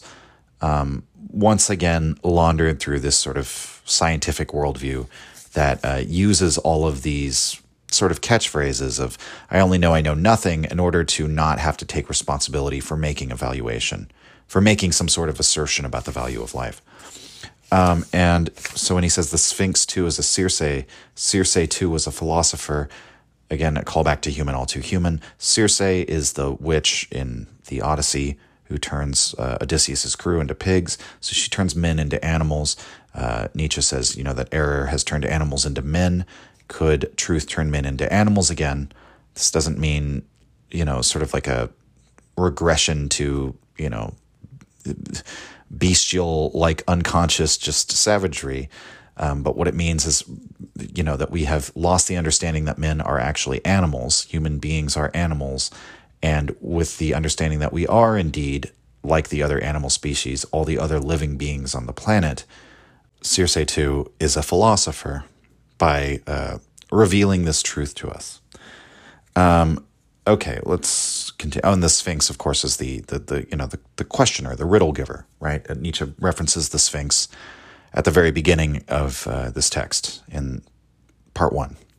As you know, uh, was it who? Which of us was Oedipus, and which was the Sphinx? Did the question put itself to us, or did we demand the question? He's having sort of all these uh, meditations on the will to truth. So uh, we'll continue. Quote Thus a skeptic consoles himself, and it is true that he stands in need of some consolation. For skepticism is the most spiritual expression of a certain complex physiological condition that, in ordinary language, is called nervous exhaustion and sickliness. It always develops when races or classes that have long been separated are crossed suddenly and decisively. In the new generation, that, as it were, has inherited its blood diverse standard, sorry, in its blood, diverse standards and values. Everything is unrest, disturbance, doubt, attempt.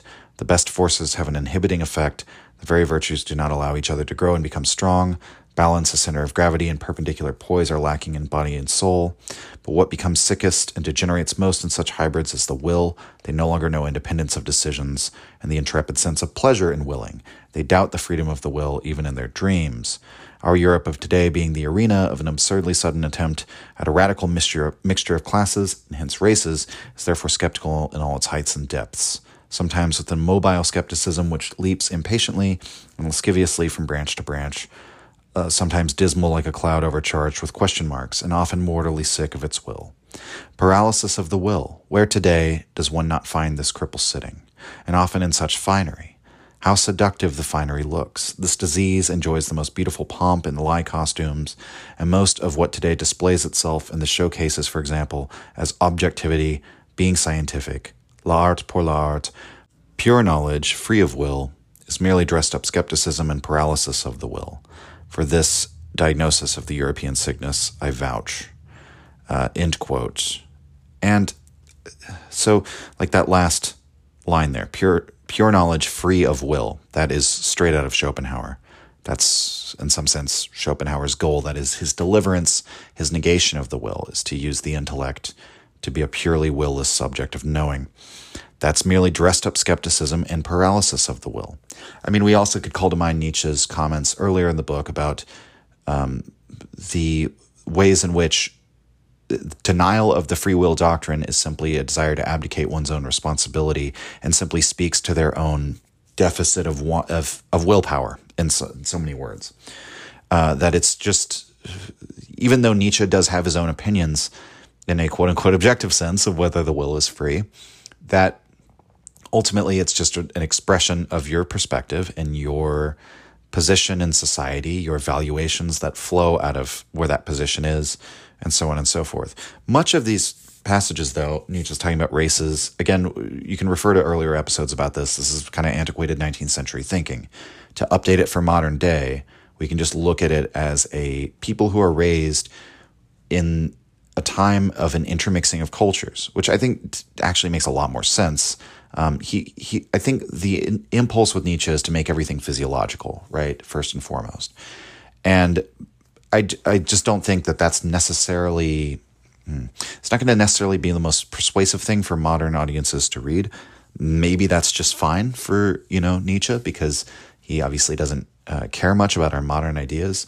But I think it's easy enough to just look at the fact that we do live in these sort of cosmopolitan melting pots, as they call them, right? If you grow up in New York City, how many cultures live in New York City, right? Um, it's not really a, an issue of ethnicity, but like, you know, people from more than 100 countries, probably almost every country on earth live in New York City.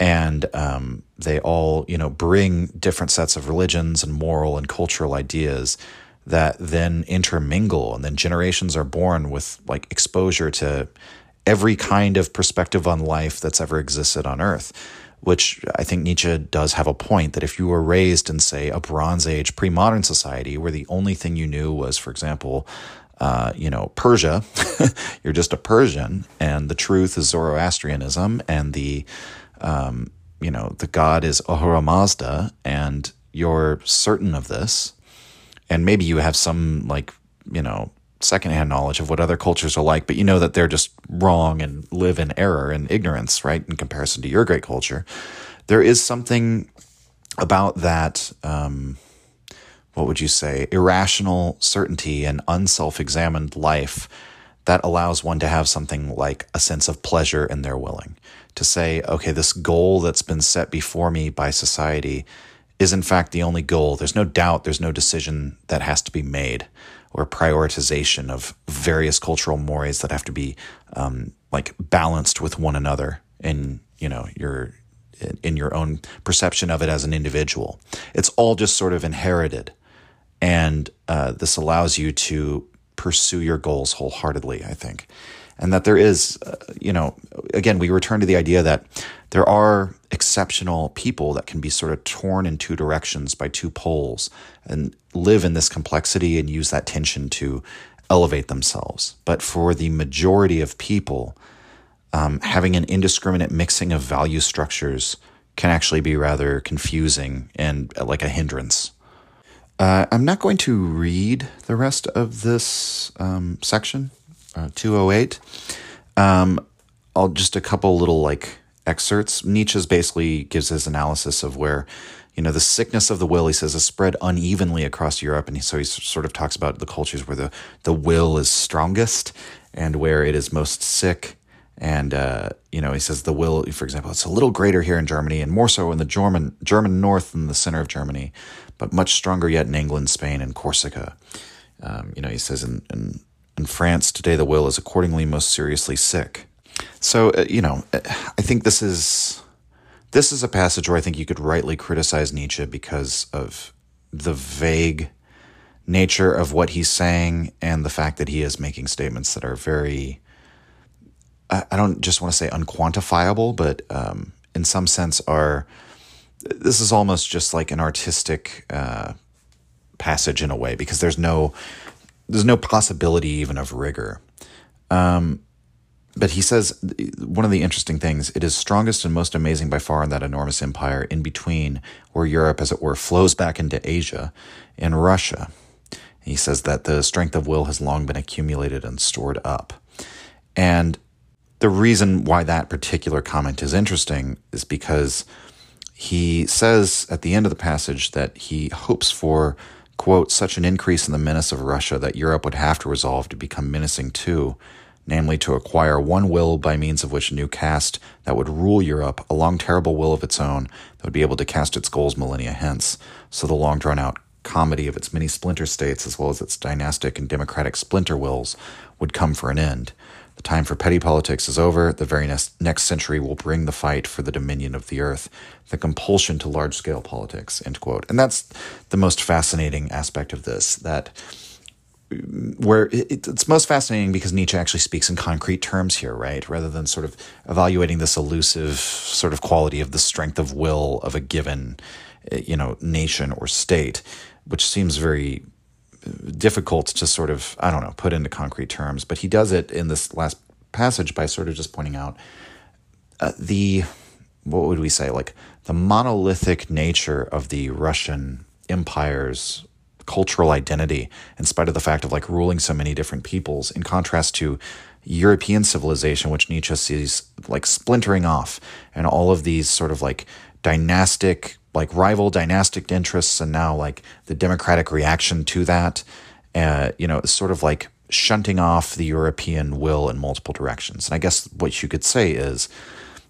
in terms of values or a goal to aim for, Russia seems to have one. It has this national conception of its own greatness that it's aiming for, whereas Europe doesn't know. Europe as a whole doesn't have a goal. It's it, currently at war with itself over what the goal should be. Um, you know, and it's tending towards like this democratic, socialistic goal, perhaps. But uh, Nietzsche is hoping for basically what Peter Turchin would call the meta ethnic frontier, the tension at the meta ethnic frontier, to grow to the point of conflict so that the external threat of a powerful unified enemy will force Europe to become powerful and unified itself. And he conceives, which I think is unfortunately or fortunately, depending on how you want to look at it, accurate if we believe the work of Robert Michels in political parties, that this greater strength of organization, this organizing principle by which Europe will be unified, will lead to a stronger hierarchy and a new oligarchy, because he who says organization says oligarchy. And so, uh, and that Nietzsche thinks that this new, this is probably one of the passages where Nietzsche gives us the most concrete sort of political vision that he hopes for. And the strange thing is, he might have been somewhat correct in his prediction because what happens following this. I mean, Russia does become the antagonist of Europe for the next century and then arguably into this one. And, uh, well, not arguably, I mean, obviously now. Um, in the last couple of years, it's become uh, obvious yet again. And Europe has unified into one effective political entity, you know, under NATO and the EU. Um, which happened during the pressure of the Cold War to compete with Russia, um, this did happen. There was an orienting value structure, and Europe acquired a terrible will of its own, under which all of these regional powers and dynasties and even the democratic spirit were sublimated, right? The democratic spirit is sublimated under the EU.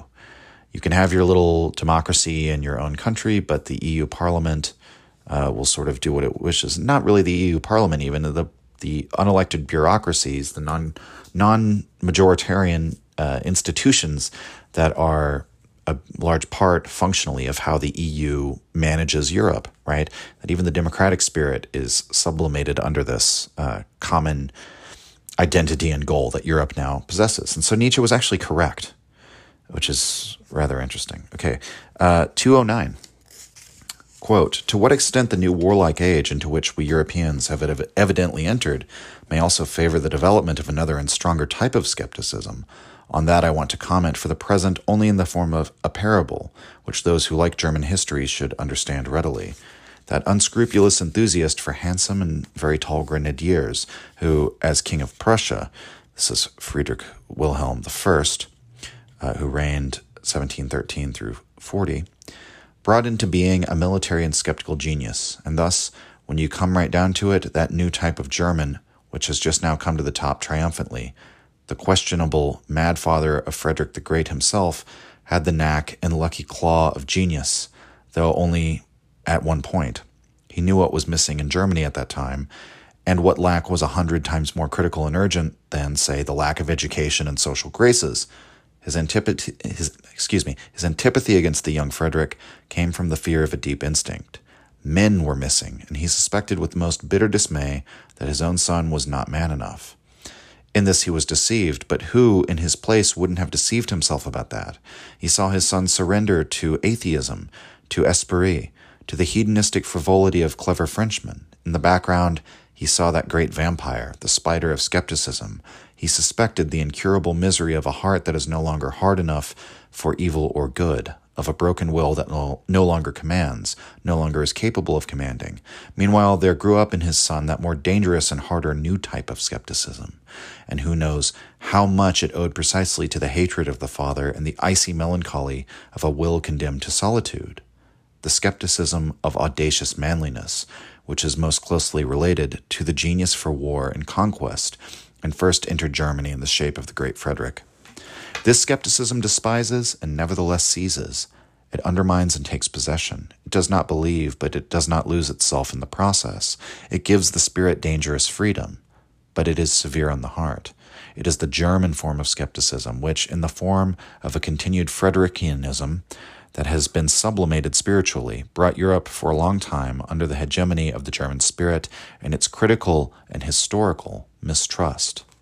Thanks to the unconquerably strong and tough virility of the great German philologists and critical historians, Viewed properly, all of them were also artists of destruction and dissolution. A new concept of the, German spirit crystallized gradually, in spite of all romanticism in music and philosophy, and the inclination to virile skepticism became a decisive trait, now, for example, as an intrepid eye, now as the courage and hardness of analysis, as the tough will to undertake dangerous journeys of exploration and spiritualized North Pole expeditions under desolate and dangerous skies. End quote. Uh, okay, so what he's talking about here is Frederick the Great uh, transforms the entire German culture into what does he say? Uh, he says the form of a continued Frederikianism brought Europe for a long time under the hegemony of the German spirit in its critical and historical mistrust. Uh, we would say, and he says the a virile skepticism, so we say a potent skepticism, right, became a decisive trait. And he says, uh, as courage and hardness of analysis, an intrepid eye, and this tough will to undertake dangerous journeys. And so he's speaking here, he gives us the example of Frederick, you know, speaking in, in the political sense, right, in the embodied physical world, and then imports this metaphor into what became of the German spirit, the German Geist, the German psyche, following Frederick in the in the wake of Frederikianism, as he calls it, and we can't help but think of Schopenhauer and Nietzsche's comments about the character of the 19th century that uh, you know arrives you know some half century later after Frederick. Uh, in the wake of him, that Nietzsche calls in Will to Power honest but more gloomy, and that this is in spite of Schopenhauer's resignationism and uh, the fact that he, you know, turns the German mind with his unintelligent wrath against Hegel to, you know, a new sort of like, uh, you know, he's a step on the road to this new European Buddhism, right?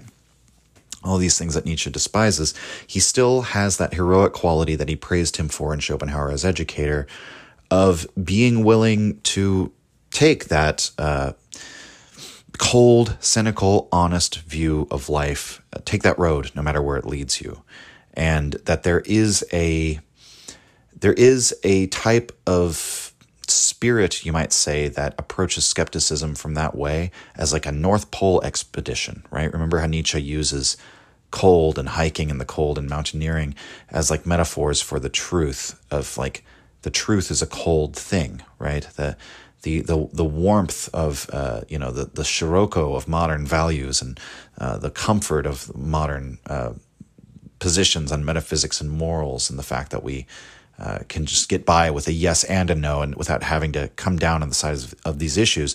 Um, that you know, the, those are the metaphors that he uses: as the sirocco, the Mediterranean, the warm winds of the Mediterranean, right? The warm desert wind. Whereas, uh, you know, for Nietzsche describes in the Antichrist says we're Hyperboreans. That's the the mythological place of ancient Greece that's like in the far distant north. And so going to seek the truth is hiking up into the cold, frigid winds. That's often the metaphors that Nietzsche uses.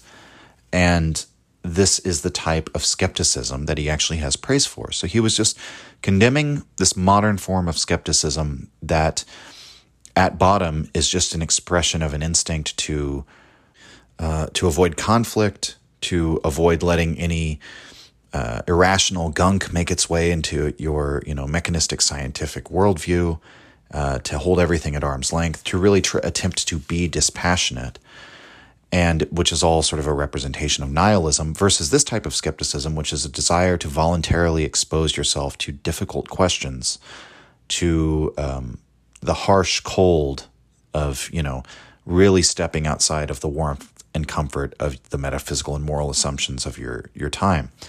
And that this is the the way that Nietzsche tends to see figures like Schopenhauer, in spite of all of his flaws, that that is the heroism of Schopenhauer, is his uh, desire to be um, to know the truth and make an enemy of his own happiness in knowing the truth, and that there's something very vital about that of wanting to, in the same way he talked about Greek tragedy as like a neurosis of the healthy in his Birth of Tragedy 1886 preface, that um, perhaps somebody could be so well adjusted to life that they would seek out what is horrific and uh, tragic and horrifying.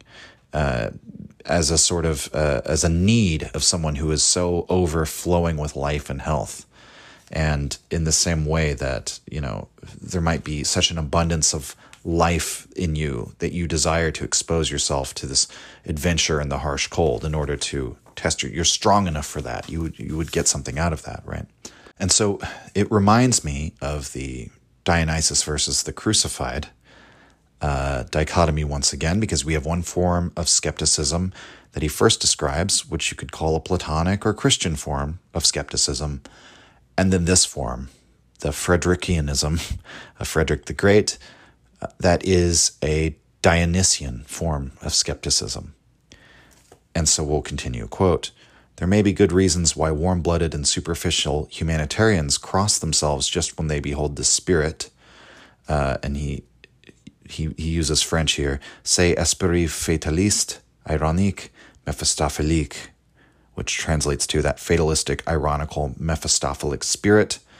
Uh, Michelet calls it, and not without a shudder. End quote. So notice, warm blooded and superficial humanitarians, warm, they cross themselves like the Catholics do, make the sign of the cross, when they behold this spirit, which is uh, fatalistic, ironical, Mephistophelic spirit. And Kaufmann notes, certainly referring to Goethe's version of Mephistopheles, uh, not Christopher Marlowe's or the earlier versions of the myth, where in Goethe's Faust, Mephistopheles is sort of this the representative for the devilish side of the human intellect in many ways. And, you know, uh, definitely go revisit the episodes on Faust if you want to consider the full implications of what Nietzsche could be saying here by referring to a truly Dionysian skeptical spirit in this manner. And certainly I would think Nietzsche would include himself as this type of skeptic. So let's continue. Quote, but if we want to really feel what a distinction such fear of the man and the German spirit confers, a spirit through which Europe was after all awakened from her dogmatic slumber, we have to remember the former conception which was replaced by this one. It was not so long ago that a masculinized woman could dare with the unbridled presumption to commend the Germans to the sympathy of Europe as being gentle, good-hearted, good-hearted, excuse me, weak-willed, and poetic dolts. At long last, we ought to understand deeply enough Napoleon's surprise when he came to see Goethe. That shows what people had associated with the German spirit for centuries. Voilà un homme. That meant, but this is a man. and I had merely expected a German. End quote.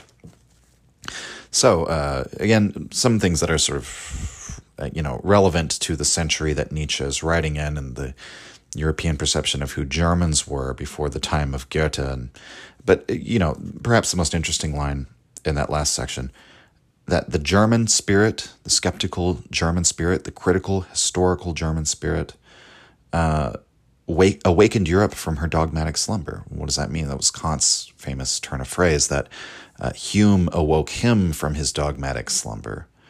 Um, Hume's what? Skepticism. The great skeptic David Hume of Scotland.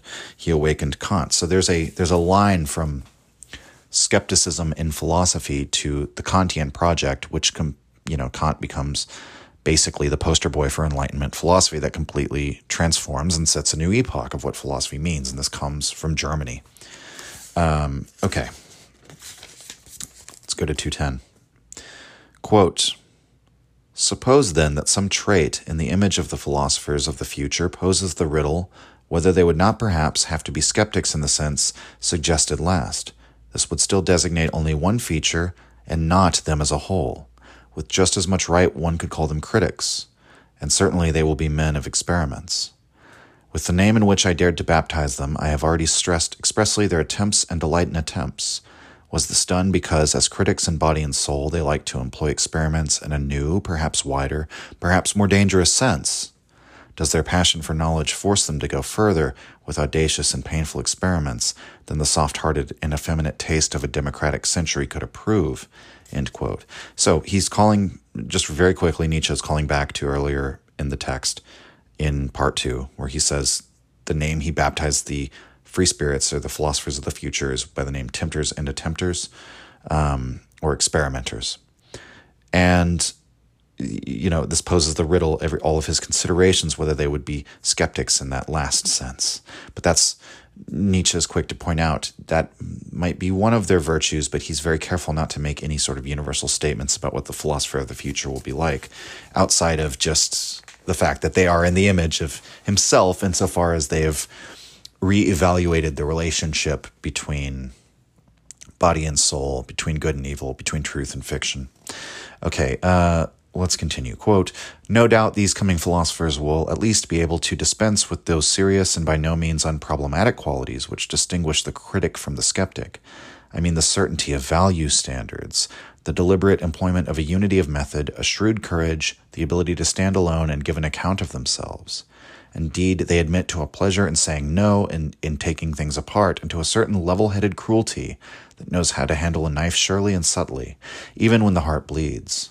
They will be harder, and perhaps not always only against themselves, than humane people might wish. They will not dally with truth to be pleased or elevated or inspired by her. On the contrary, they will have little faith that truth of all things should be accompanied by such amusements for our feelings. They will smile, these severe spirits, if somebody should say in front of them, This thought elevates me. How could it fail to be true? Or, This work delights me. How could it fail to be beautiful? Or, This artist makes me greater. How could he fail to be great? Perhaps they do not merely have a smile, but feel a genuine nausea over everything which is enthusiastic, idealistic, feminine, hermaphroditic in this vein. And whoever knew how to follow them into the most secret chambers of their hearts would scarcely find any intention there to reconcile Christian feelings with classical taste, and possibly even with modern parliamentarism, though such conciliatory attempts are said to occur even among philosophers in our very unsure and consequently very conciliatory century. Critical discipline and every habit that is conducive to cleanliness and severity in matters of the spirit will be demanded by these philosophers not only of themselves, they could display them as their kind of jewels. Nevertheless, they still do not want to be called critics on that account. They consider it no small disgrace for philosophy when people decree, as is popular nowadays, philosophy itself is criticism and critical science, and nothing whatever besides.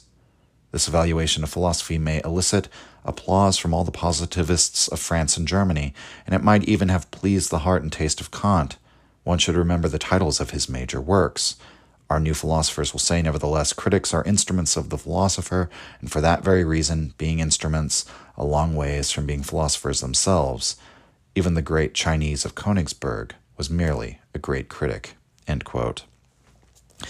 And so again, that critical historical spirit of the Germans, that great Chinese of Königsberg, that's Kant. Um, it's also been translated as like the Chinaman of Königsberg. Um, I, I, believe I've answered uh, or talked about why that is in the past, but you know, that Kant, uh, you know, he recapitulates so um, powerfully to the common morality that to the common metaphysical and moral uh, demands that Nietzsche thinks come from like the collective or herd morality. And so uh, I think that is why Nietzsche is calling him Chinese in that way, because uh, the Eastern approach to you know life and culture and morality is very collectivist. I think that there's maybe a little more to it than that, but I think that's perhaps um, it's best to err on the side of the most simple explanation there. Um, more important, I think, is earlier in the passage where he's pointing out something that's not terribly philosophically complicated, but something that I think all of us who aspire to be free spirits of the philosophers of the future will probably struggle with. And that is, um, you know, reconciling Christian feelings with classical taste, for example. Classical taste here referring to, uh, you know, r- having a taste for the morality and the worldview and the beauty of, for example, the ancient Greeks, something that Nietzsche has within him, something that it's a cultural thread that persists throughout Europe because it gave rise to the culture of Europe, so it's still there. But those Christian feelings have been so predominant for so long, and that there's a desire to naturally reconcile these two because they're at war. They're incompatible with one another, the Christian and the Greek morality. It's essentially the master and slave morality, right? Dionysian and, and Christ, Christian world orientation or world feeling, we might say. And in some sense, Nietzsche's point throughout this book that I think is a very subtle point that is often lost is that tension is good, conflict is good, war is good. Even when it comes to the fact that, like, oh, you feel the master and slave morality within you, you feel the Christian and the classical within you, good. You don't need to reconcile those. There is no reconciliation. They will be at war within you forever because you are the child of two warring houses. You can be, you know, whether you're destroyed by that or whether you harness that tension to shoot for a farther goal, um, that sort of depends on what kind of person you are and whether you have the fortitude or the the ambition or the willpower to to make that that conflict within you something that you can harness, right? So, uh, also another callback to human all too human, or another idea that's also talk, talked about or discussed in human all too human, the idea that uh, pleasure that a belief gives you, or the fact that it makes you comforted, that this thought elevates me, how could it fail to be true? Nietzsche argues not only do we all know that that's not a valid way to know whether something is true? That's not a way of knowing that it pleases you. And yet, that is a standard that we all employ. Uh, and the free spirit, the truly free spirit, what the, the ideal that Nietzsche is aiming for here is the kind of person who no longer employs the pleasure principle as proof that something is true or justified. The fact that a belief gives you pleasure does not make it true. And the fact that a belief gives you displeasure doesn't make it false. And, uh, you know, so he says perhaps these free spirits, these philosophers of the future, don't merely have a smile, like a little sort of knowing, like, oh, okay, a little gentle smile at the childishness of such a belief. Perhaps they even have a genuine nausea over all of this. Uh, that, that, that sort of way of thinking or, construing pleasure as a way of knowing. And that's a large part of Nietzsche's project as well. Okay, 211. Quote, I insist that people should finally stop confounding philosophical laborers and scientific men generally with philosophers. Precisely at this point, we should be strict about giving each his due, and not far too much to those and far too little to these. It may be necessary for the education of a genuine philosopher that he himself has also stood on all these steps in which his servants, the scientific laborers of philosophy remain standing, have to remain standing.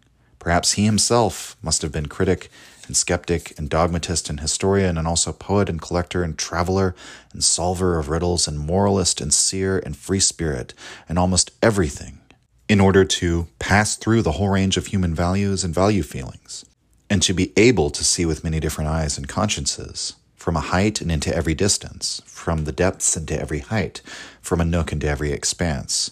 But all these are merely preconditions of his task. This task itself demands something different. It demands that he create values. End quote. So, at the beginning, stop confounding philosophers with philosophical laborers and scientific men generally. He acknowledges how these are important figures. Again, they're instrumental. But the philosopher, the great philosopher, or the true philosopher, the new species of philosopher that no longer. Uh, the, the irony, I guess, is that, you know, you could conceive of Nietzsche's problem being that we have separated the philosopher from the scientist, that science ceased to be natural philosophy and took on a life of its own. But Nietzsche doesn't, I mean, that distinction is, has already been made, and Nietzsche doesn't want to go back to conflating to an earlier time, to a, a less discerning, less well developed uh, type of science. Um, if anything, he just thinks that we've gotten the relationship wrong yet again, and that the the philosopher can now be recognized as being having always been something more or other than merely someone who searches for the truth in that objective or dogmatic sense. And he gets to it at the end. The philosopher creates values. Now, as to what he means by creating values here, has been the source of much controversy, especially because of people like Peterson, who would tell you that, uh, well, creating values is impossible, and this is where Nietzsche goes wrong. And so a passage like this would be rather, um, you know, problematic, or this is, would be where someone like Peterson would see Nietzsche, um, you know, really making a mistake in his analysis and seeing that, like the the philosopher can't be as the value as the legislator and commander of values. Um, ultimately, is not up to the task because individual human beings can't create values. We have to discover them. I don't think that Nietzsche thinks that we can create values ex nihilo, like the way a, a god would, or else he might use that type of metaphor to describe the free spirit, right? Notice how he describes them, the philosopher of the future. He lists, uh, he says, critic, skeptic, dogmatist, historian, poet, collector, traveler, solver of riddles, moralist, seer, free spirit. So some of these things are things he's criticized, right? And we have to, again, recall to mind Human All Too Human. The idea of uh, adopting a conviction, thoroughly understanding it, seeing the world through that lens, and then as the person who is most familiar with it, coming to understand the ways in which that conviction or that perspective is limited, at which point one passes from that perspective to a new, perhaps more complete perspective, or perhaps just a different one. And then by adopting all these different perspectives throughout the course of what? Living, experience, having been all of these different things, having had a time and a place in your life where you were dogmatic. And then you're able to look back on that and say, wow, I was thinking very dogmatically at that time. Um, that reveals something to you about the nature of thought, the tyrannical nature of thought, the nature of human beings, and and our convictions and how they can dominate our, our point of view, but also having been a critic or a skeptic or a poet, right? And I'm reminded again of the the, the Gaya Scienza, the the science of the troubadours is, is really what he's describing here, and it also goes back to his assessment that the philosopher is not afraid of becoming a jack of all trades the way the scientific man is, the person who pushes themselves into a nook because they would rather have definite objective technical knowledge of a specialty, which um, you know assures them of their worth to the collective and to their institution and the power, the utility that they can create, versus the philosopher who's doing something unwise, unprudent, trying to see the totality from a height, trying to encapsulate the totality from their own perspective within their own set of concepts. And that's the way in which they're going to create values out of the material of all of those different life experiences, convictions, beliefs, and collapsed convictions, collapsed beliefs, things that they've questioned to death, um, you know, just different perspectives that they've been at different points in their life. That's what actually will allow them to create those values. So it's not ex nihilo. It's it's creation out of something, out of raw material that you, out of the material of life, we might say. And then uh, what Nietzsche follows this up with is uh, the accusation that I mentioned at the very beginning of this episode that Kant and Hegel themselves are the ones who, if not perhaps totally being philosophical laborers, like Socrates, those are their epigoni, their their children are philosophical laborers. That that is the epoch that they created, was the epoch of the philosophical laborer, of the scholarly drone. So we'll continue where Nietzsche says, quote, those philosophical laborers after the noble model of Kant and Hegel have to determine and press into formulas, whether in the realm of logic or political, moral thought, or art, some great data evaluations. That is, former positings of values, creations of value which have become dominant and are for a time called truths. It is for these investigators to make everything that has happened and has been esteemed so far easy to look over, easy to think over, intelligible and manageable, to abbreviate everything long, even time, and to overcome the entire past. An enormous and wonderful task in whose service every subtle pride, every tough will can certainly find satisfaction. Genuine philosophers, however, are commanders and legislators. They say, Thus it shall be. They first determine the whither and for what of man, and in so doing have at their disposal the preliminary labor of all philosophical laborers who have all overcome the past. With a creative hand, they reach for the future, and all that is and has been becomes a means for them, an instrument, a hammer. Their knowing is creating, they're creating a legislation. Their will to truth is will to power. Are there such philosophers today? Have there been such philosophers yet? Must there not be such philosophers? End quote. So, uh,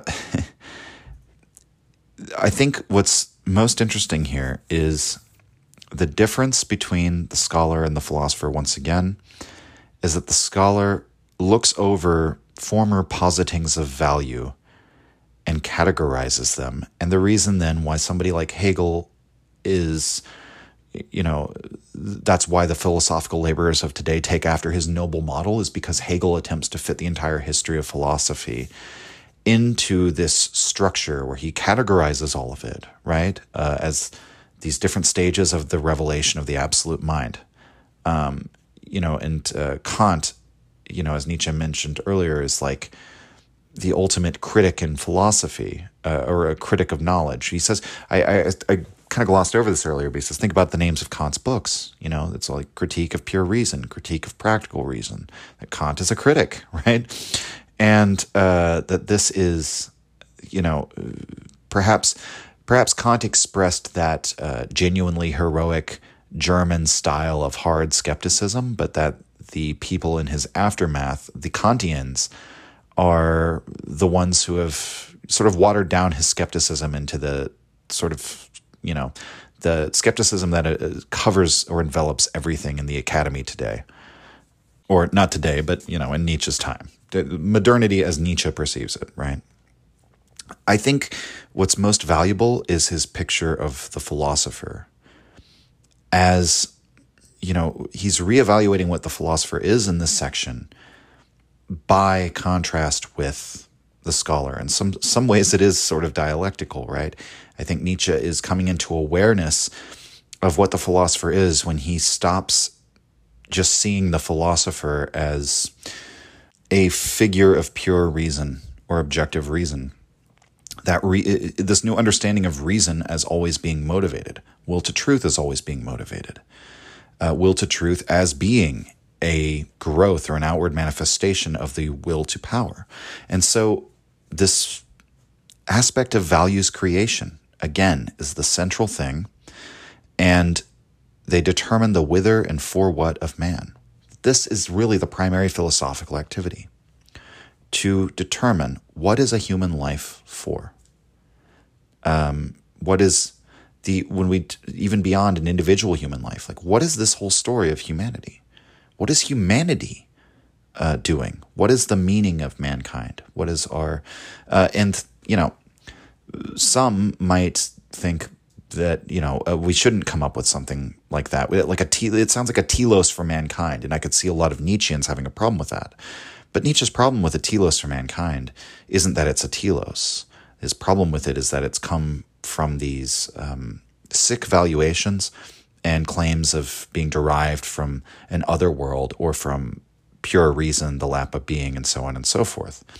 But all mankind, he says, is something with great potential. That he his whole work is is focused on what is mankind bringing forth. What are we transforming into?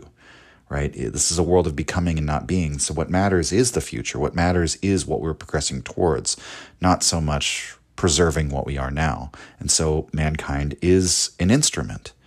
And all of the past, all of the history of mankind has merely been an instrument, a means for us for summoning forth the future. And so, with a full understanding that that's what our reasoning really is, could there be a philosopher that applies their reasoning within the full awareness of what reasoning really is? Right, is really the question that he raises at the end. Okay, 212, quote, more and more, it seems to me that the philosopher, being of necessity a man of tomorrow and the day after tomorrow, has always found himself, and had to find himself, in contradiction to his today. His enemy was ever the ideal of today. So far, all these extraordinary furtherers of man, whom one calls philosophers, though they themselves have rarely felt like friends of wisdom, but rather like disagreeable fools and dangerous question marks, have found their task, their hard, unwanted, inescapable task, but eventually also the greatness of their task in being the bad conscience of their time. By applying the knife vivisectionally to the chest of the very virtues of their time, they betrayed what was their own secret to know of a new greatness of man, of a new untrodden way to his enhancement. Every time they exposed how much hypocrisy, comfortableness, letting oneself go and letting oneself drop, how many lies lay hidden under the best honored type of their contemporary morality, how much virtue was outlived, Every time they said, We must get there, that way, where you today are least at home. Facing a world of modern ideas that would banish everybody into a corner and specialty, a philosopher, if today there could be philosophers, would be compelled to find the greatness of man, the concept of greatness, precisely in his range and multiplicity, and his wholeness and manyfoldness. He would even determine value and rank in accordance with how much and how many things one could bear and take upon himself, how far one could extend his responsibility. End quote. So, given everything we've covered, I think a lot of this comes through very straightforwardly, and it has some of the more famous Nietzschean turns of phrase for describing the philosopher, the true philosopher, that they are the bad conscience of their time. They apply the knife vivisectionally, live surgery, right? Opening up to see the way things work while the thing is still alive, which can be fatal, right? Um, but he says that this is not just it's not just bad conscience of their time. You know, they're not just raging against their own time out of you know resentment or taking revenge on it. What they're doing is trying to, um, in a way, know of a new greatness of man, as he puts it, such that Nietzsche's entire attempt to understand morality from a naturalistic standpoint is in a way, you know, it, it, it, deprives us of this old dogmatic morality of moralism, but makes possible perhaps a new understanding of morality that might, you know, uh, give way to the realized full potential of man in a way that we've never seen before. And uh, once again, you know, Nietzsche is letting us know how this is sort of his own confession uh, towards the end of that chunk I read, because he says, facing a world of modern ideas that would put everyone into their own corner or specialty, slot you into, you know, a place in the assembly line of this utility producing modern society, which is what the scholar is part of, the philosopher would find his wholeness in manyfoldness, and the, the strength or the value could be measured in the degree to which somebody could take on so many different contrasting things. So, this contrasting cultural inheritance and moral inheritance of modern cosmopolitan society and not be destroyed by it. How much he could take all this into himself and how far he could extend his responsibility over all of it to absorb it all into his identity. All right, let's continue. Quote, Today, the taste of the time and the virtue of the time weakens and thins down the will. Nothing is as timely as weakness of the will. In the philosopher's ideal, therefore, precisely strength of the will, hardness, and capacity for long range decisions must belong to the concept of greatness. With as much justification as the opposite doctrine and the ideal of a dumb, renunciatory, humble, selfless humanity was suitable for an opposite age, one that suffered, like the 16th century, from its accumulated energy of will and from the most savage floods and tidal waves of selfishness. In the age of Socrates, among men of fatigued instincts, among the conservatives of ancient Athens who let themselves go, toward happiness, as they said, toward pleasure, as they acted, and who all the while still mouthed the ancient pompous words to which their lives no longer gave them any right, irony may have been required for greatness of the soul. That Socratic, sarcastic assurance of the old physician and plebeian who cut ruthlessly into his own flesh, as he did into the flesh and heart of the noble, with a look that said clearly enough, Don't dissemble in front of me. Here we are equal. End quote. And I, I want to say briefly the way he described earlier in this passage, uh, you know, that applying the knife vivisectionally to the culture and to expose how much hypocrisy and comfortableness there is in the society around them. Even before he mentions Socrates, it's very obvious who he's talking about and thus who he's sort of comparing himself to and casting the philosophers of the future in the mold of. And so, once again, Socrates is one of the most lambasted figures in Nietzsche's work, but there are so many ways in which Socrates is the model for the the philosophical approach to life in many ways, and that uh, it is you know it's one of the reasons why Kaufmann argues that it is the children or disciples of Socrates that Nietzsche really despises and not Socrates himself. Now, I don't think that's entirely true. I think he does have problems with Socrates for sure, but uh, and there are even ways in which you know Socrates saying, "Don't dissemble in front of me. Here we are equal." Finding the base in even the extraordinary people in society, right? That is one of the ways that Nietzsche criticizes scholars or the scientific objective state of mind earlier in this uh, chapter. So, uh, you know, Socrates, that also could sort of describe Socrates in many ways and the way he describes him here. But, uh, I mean, uh, we just shouldn't ignore how Nietzsche is also pointing out it's like the, the conservatives of ancient Athens their words did not match their deeds really at all or their way of life. They were just mouthing things that they didn't really uh, believe or even understand anymore um, because they were convenient ways to uh, justify themselves or dismiss criticism. And in many ways, perhaps the greatest irony is that the scientific mindset that Socrates unleashed on the world has become exactly that same type of orthodoxy right? Socrates' epigoni now run everything, and they are the people walking around who are just letting themselves go toward happiness or towards pleasure. You know, uh, happy with their lukewarm yes and no. They don't really have um, a burning need to establish an, you know, valuation of life or a what for when it comes to humankind or their own lives. They're just simply here to live as pleasurably and comfortably as possible before they pass on and to increase that utility for everyone in society. And they just mouth words when it comes to whenever anyone questions some of the deep values questions, there they become skeptics, right? They're um, they're skeptics until it comes time to examine their own valuations. At which point, uh, it's like their own valuations become invisible; they can't even see them. Well, then, well, that's just the truth, right? That's not my opinion.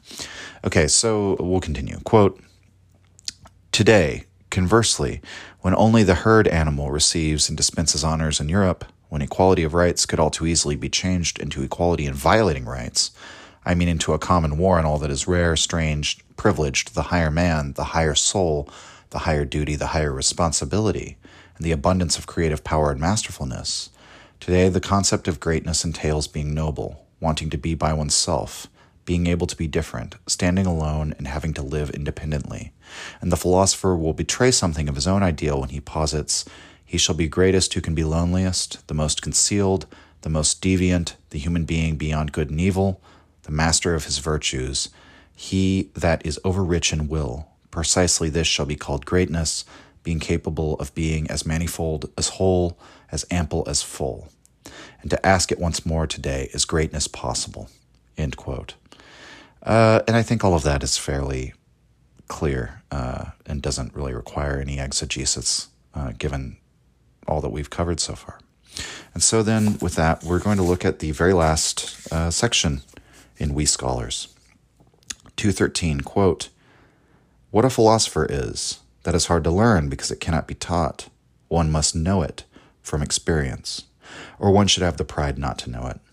But nowadays, all the world talks of things of which it cannot have any experience, and this is most true and in the worst way concerning philosophers and philosophical states. Exceedingly few know them, may know them, and all popular opinions about them are false. That genuinely philosophical combination, for example, of a bold and exuberant spirituality that runs presto and a dialectical severity and necessity that takes no false step, is unknown to most thinkers and scholars from their own experience, and therefore would seem incredible to them if someone should speak of it in their presence. They picture every necessity as a kind of need, as a painstaking having to follow and being compelled, and thinking itself they consider something slow and hesitant, almost as toil, and often enough as worthy of the sweat of the noble, but not in the least as something light, divine, closely related to dancing and high spirits. Thinking and taking a matter seriously, considering it grave, for them all this belongs together. That is the only way they have experienced it. End quote. And he puts experience in quotes there because his entire critique is premised on the fact that the scholar has no worldly experience. He specializes in learning and categorizing facts about things of which he has no lived experience, to use that modern coin- coinage. And I think I should just clarify because I've sort of I've talked a lot in this episode about taking values creation seriously or taking the first principles that one has to come to that the problem that these do come from an irrational unconscious place seriously. And the fact that the scientist or scientistic i don't know the word because the word people often use nowadays is scientism. But if you just you, you can't say a scientist because that means somebody in the profession of the sciences, not somebody with an ideology of scientism. But that's what I'm talking about here. Somebody who is a positivist, right? They don't take these questions of values seriously. I don't mean that they don't take them gravely. That's not like the problem that Nietzsche has with them.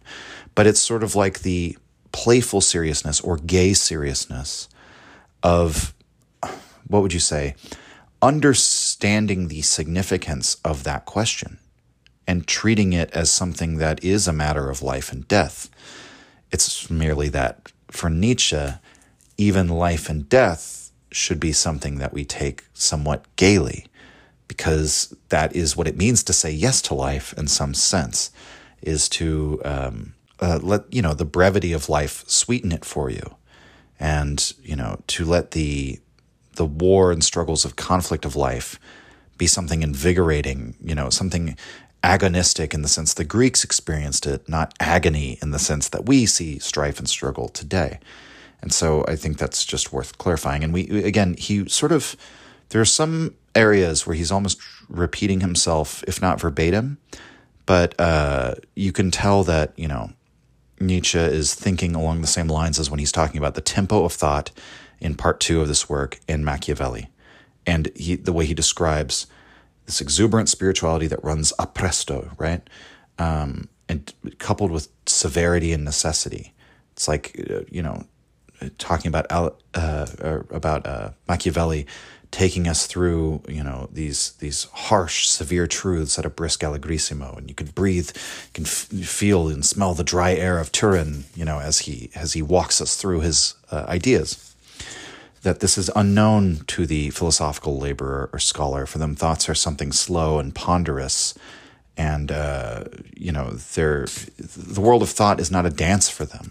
It, it, they're they're not the kind of people who have experienced the poetic perspective on life or the the gay the troubadour's perspective on life or something of that nature and that's why the next thing he says is quote artists seem to have more sensitive noses in these matters knowing only too well that precisely when they no longer do anything voluntarily but do everything of necessity the feeling of freedom subtlety full power of creative placing disposing and forming reaches its peak in short, that necessity and freedom of the will then become one in them.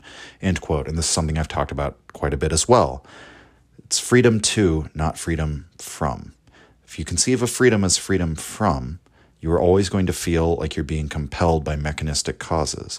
If you think of freedom as freedom to, if you learn to identify yourself with your own desires and drives, with who you are in the instinctual level, the physiological embodied level, as a living being, um, and one of the ways that you can feel that is through artistic expression, where something moves through you that yes you use conscious technique but the the ignition of that process is coming from somewhere unconscious and really unthinking in a way although we could say every drive thinks it has its own logic of its own thinking but it's not like the way we consciously come into self-awareness of our own drives right with this mediating ego consciousness idea um, you can feel that sort of come out of you in the way the Greeks thought of a god or a muse taking charge over the artist.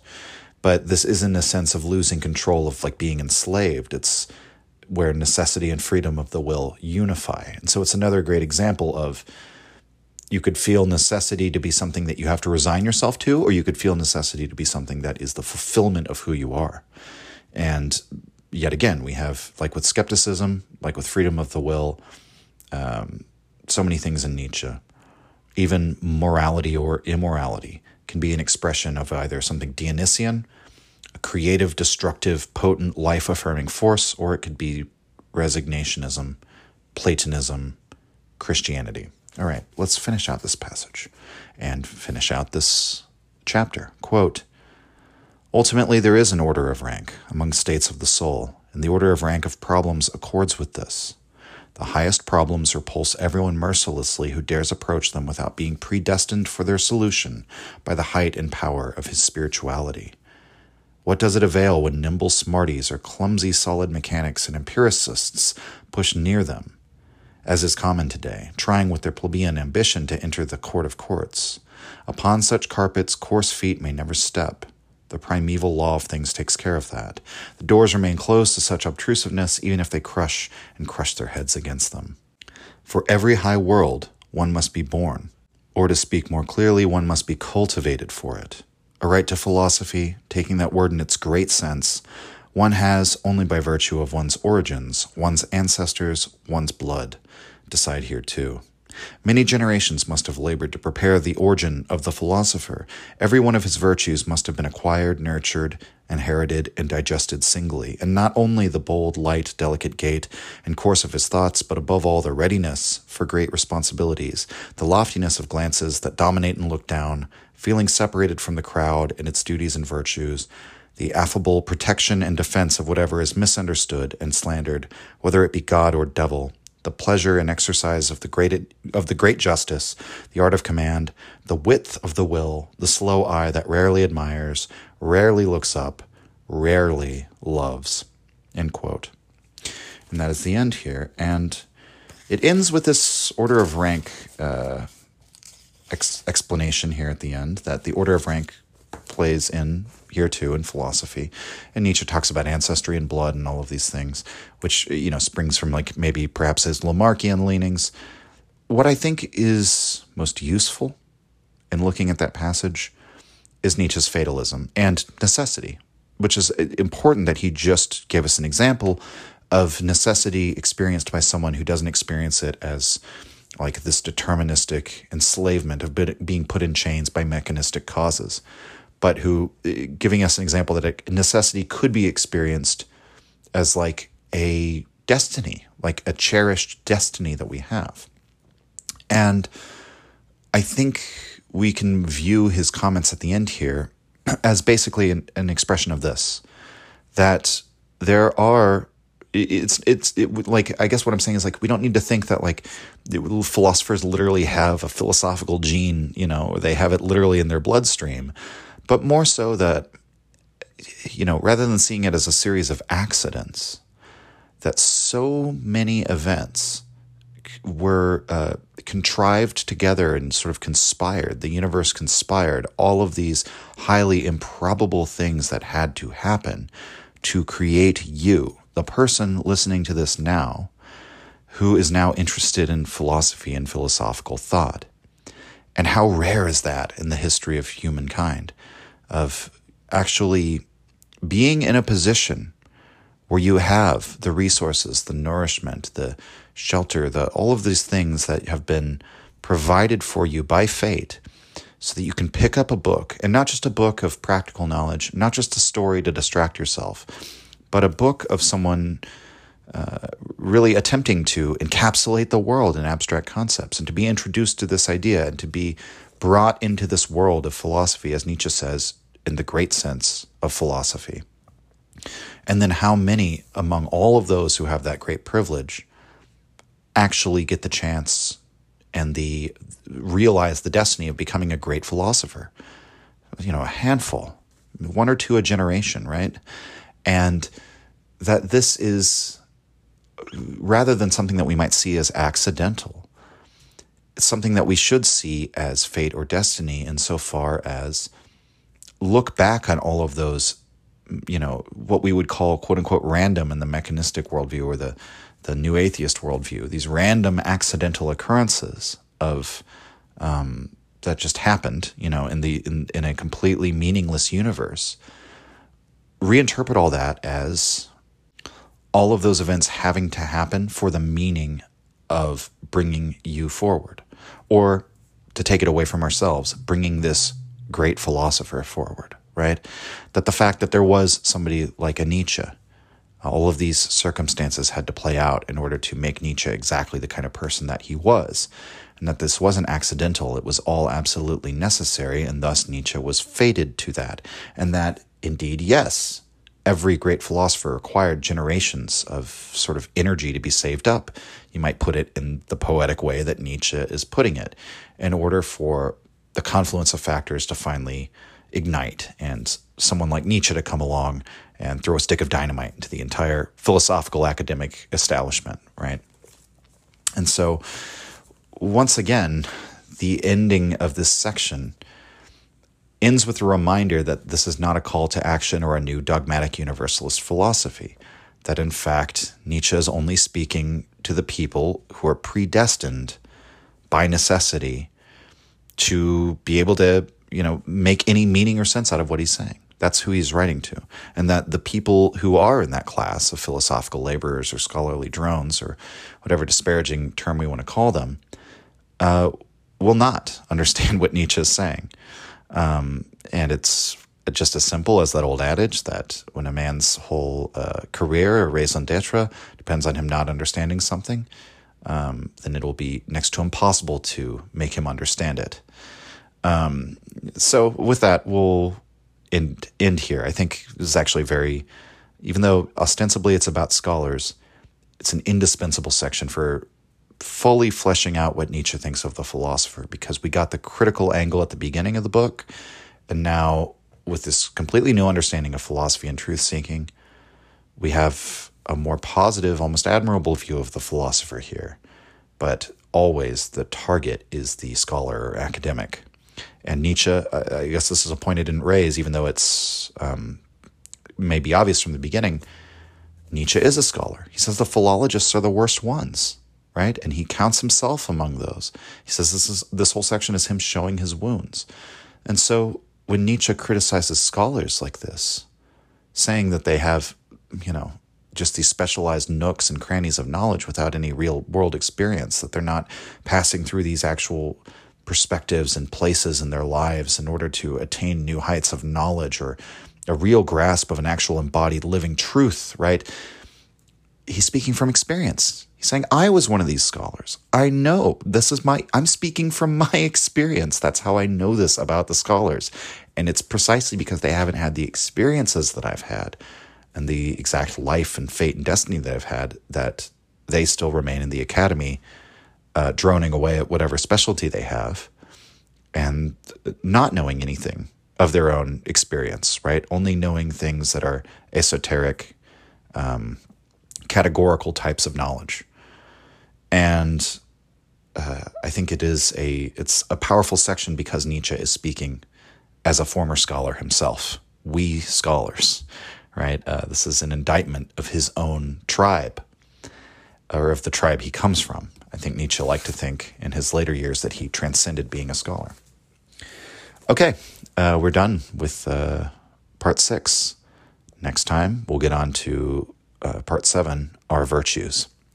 Signing off. If you enjoyed the Nietzsche podcast or found it helpful, you can visit us and support the show at patreon.com slash untimely reflections. The link is in the description.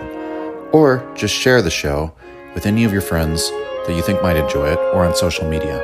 Thank you for your support.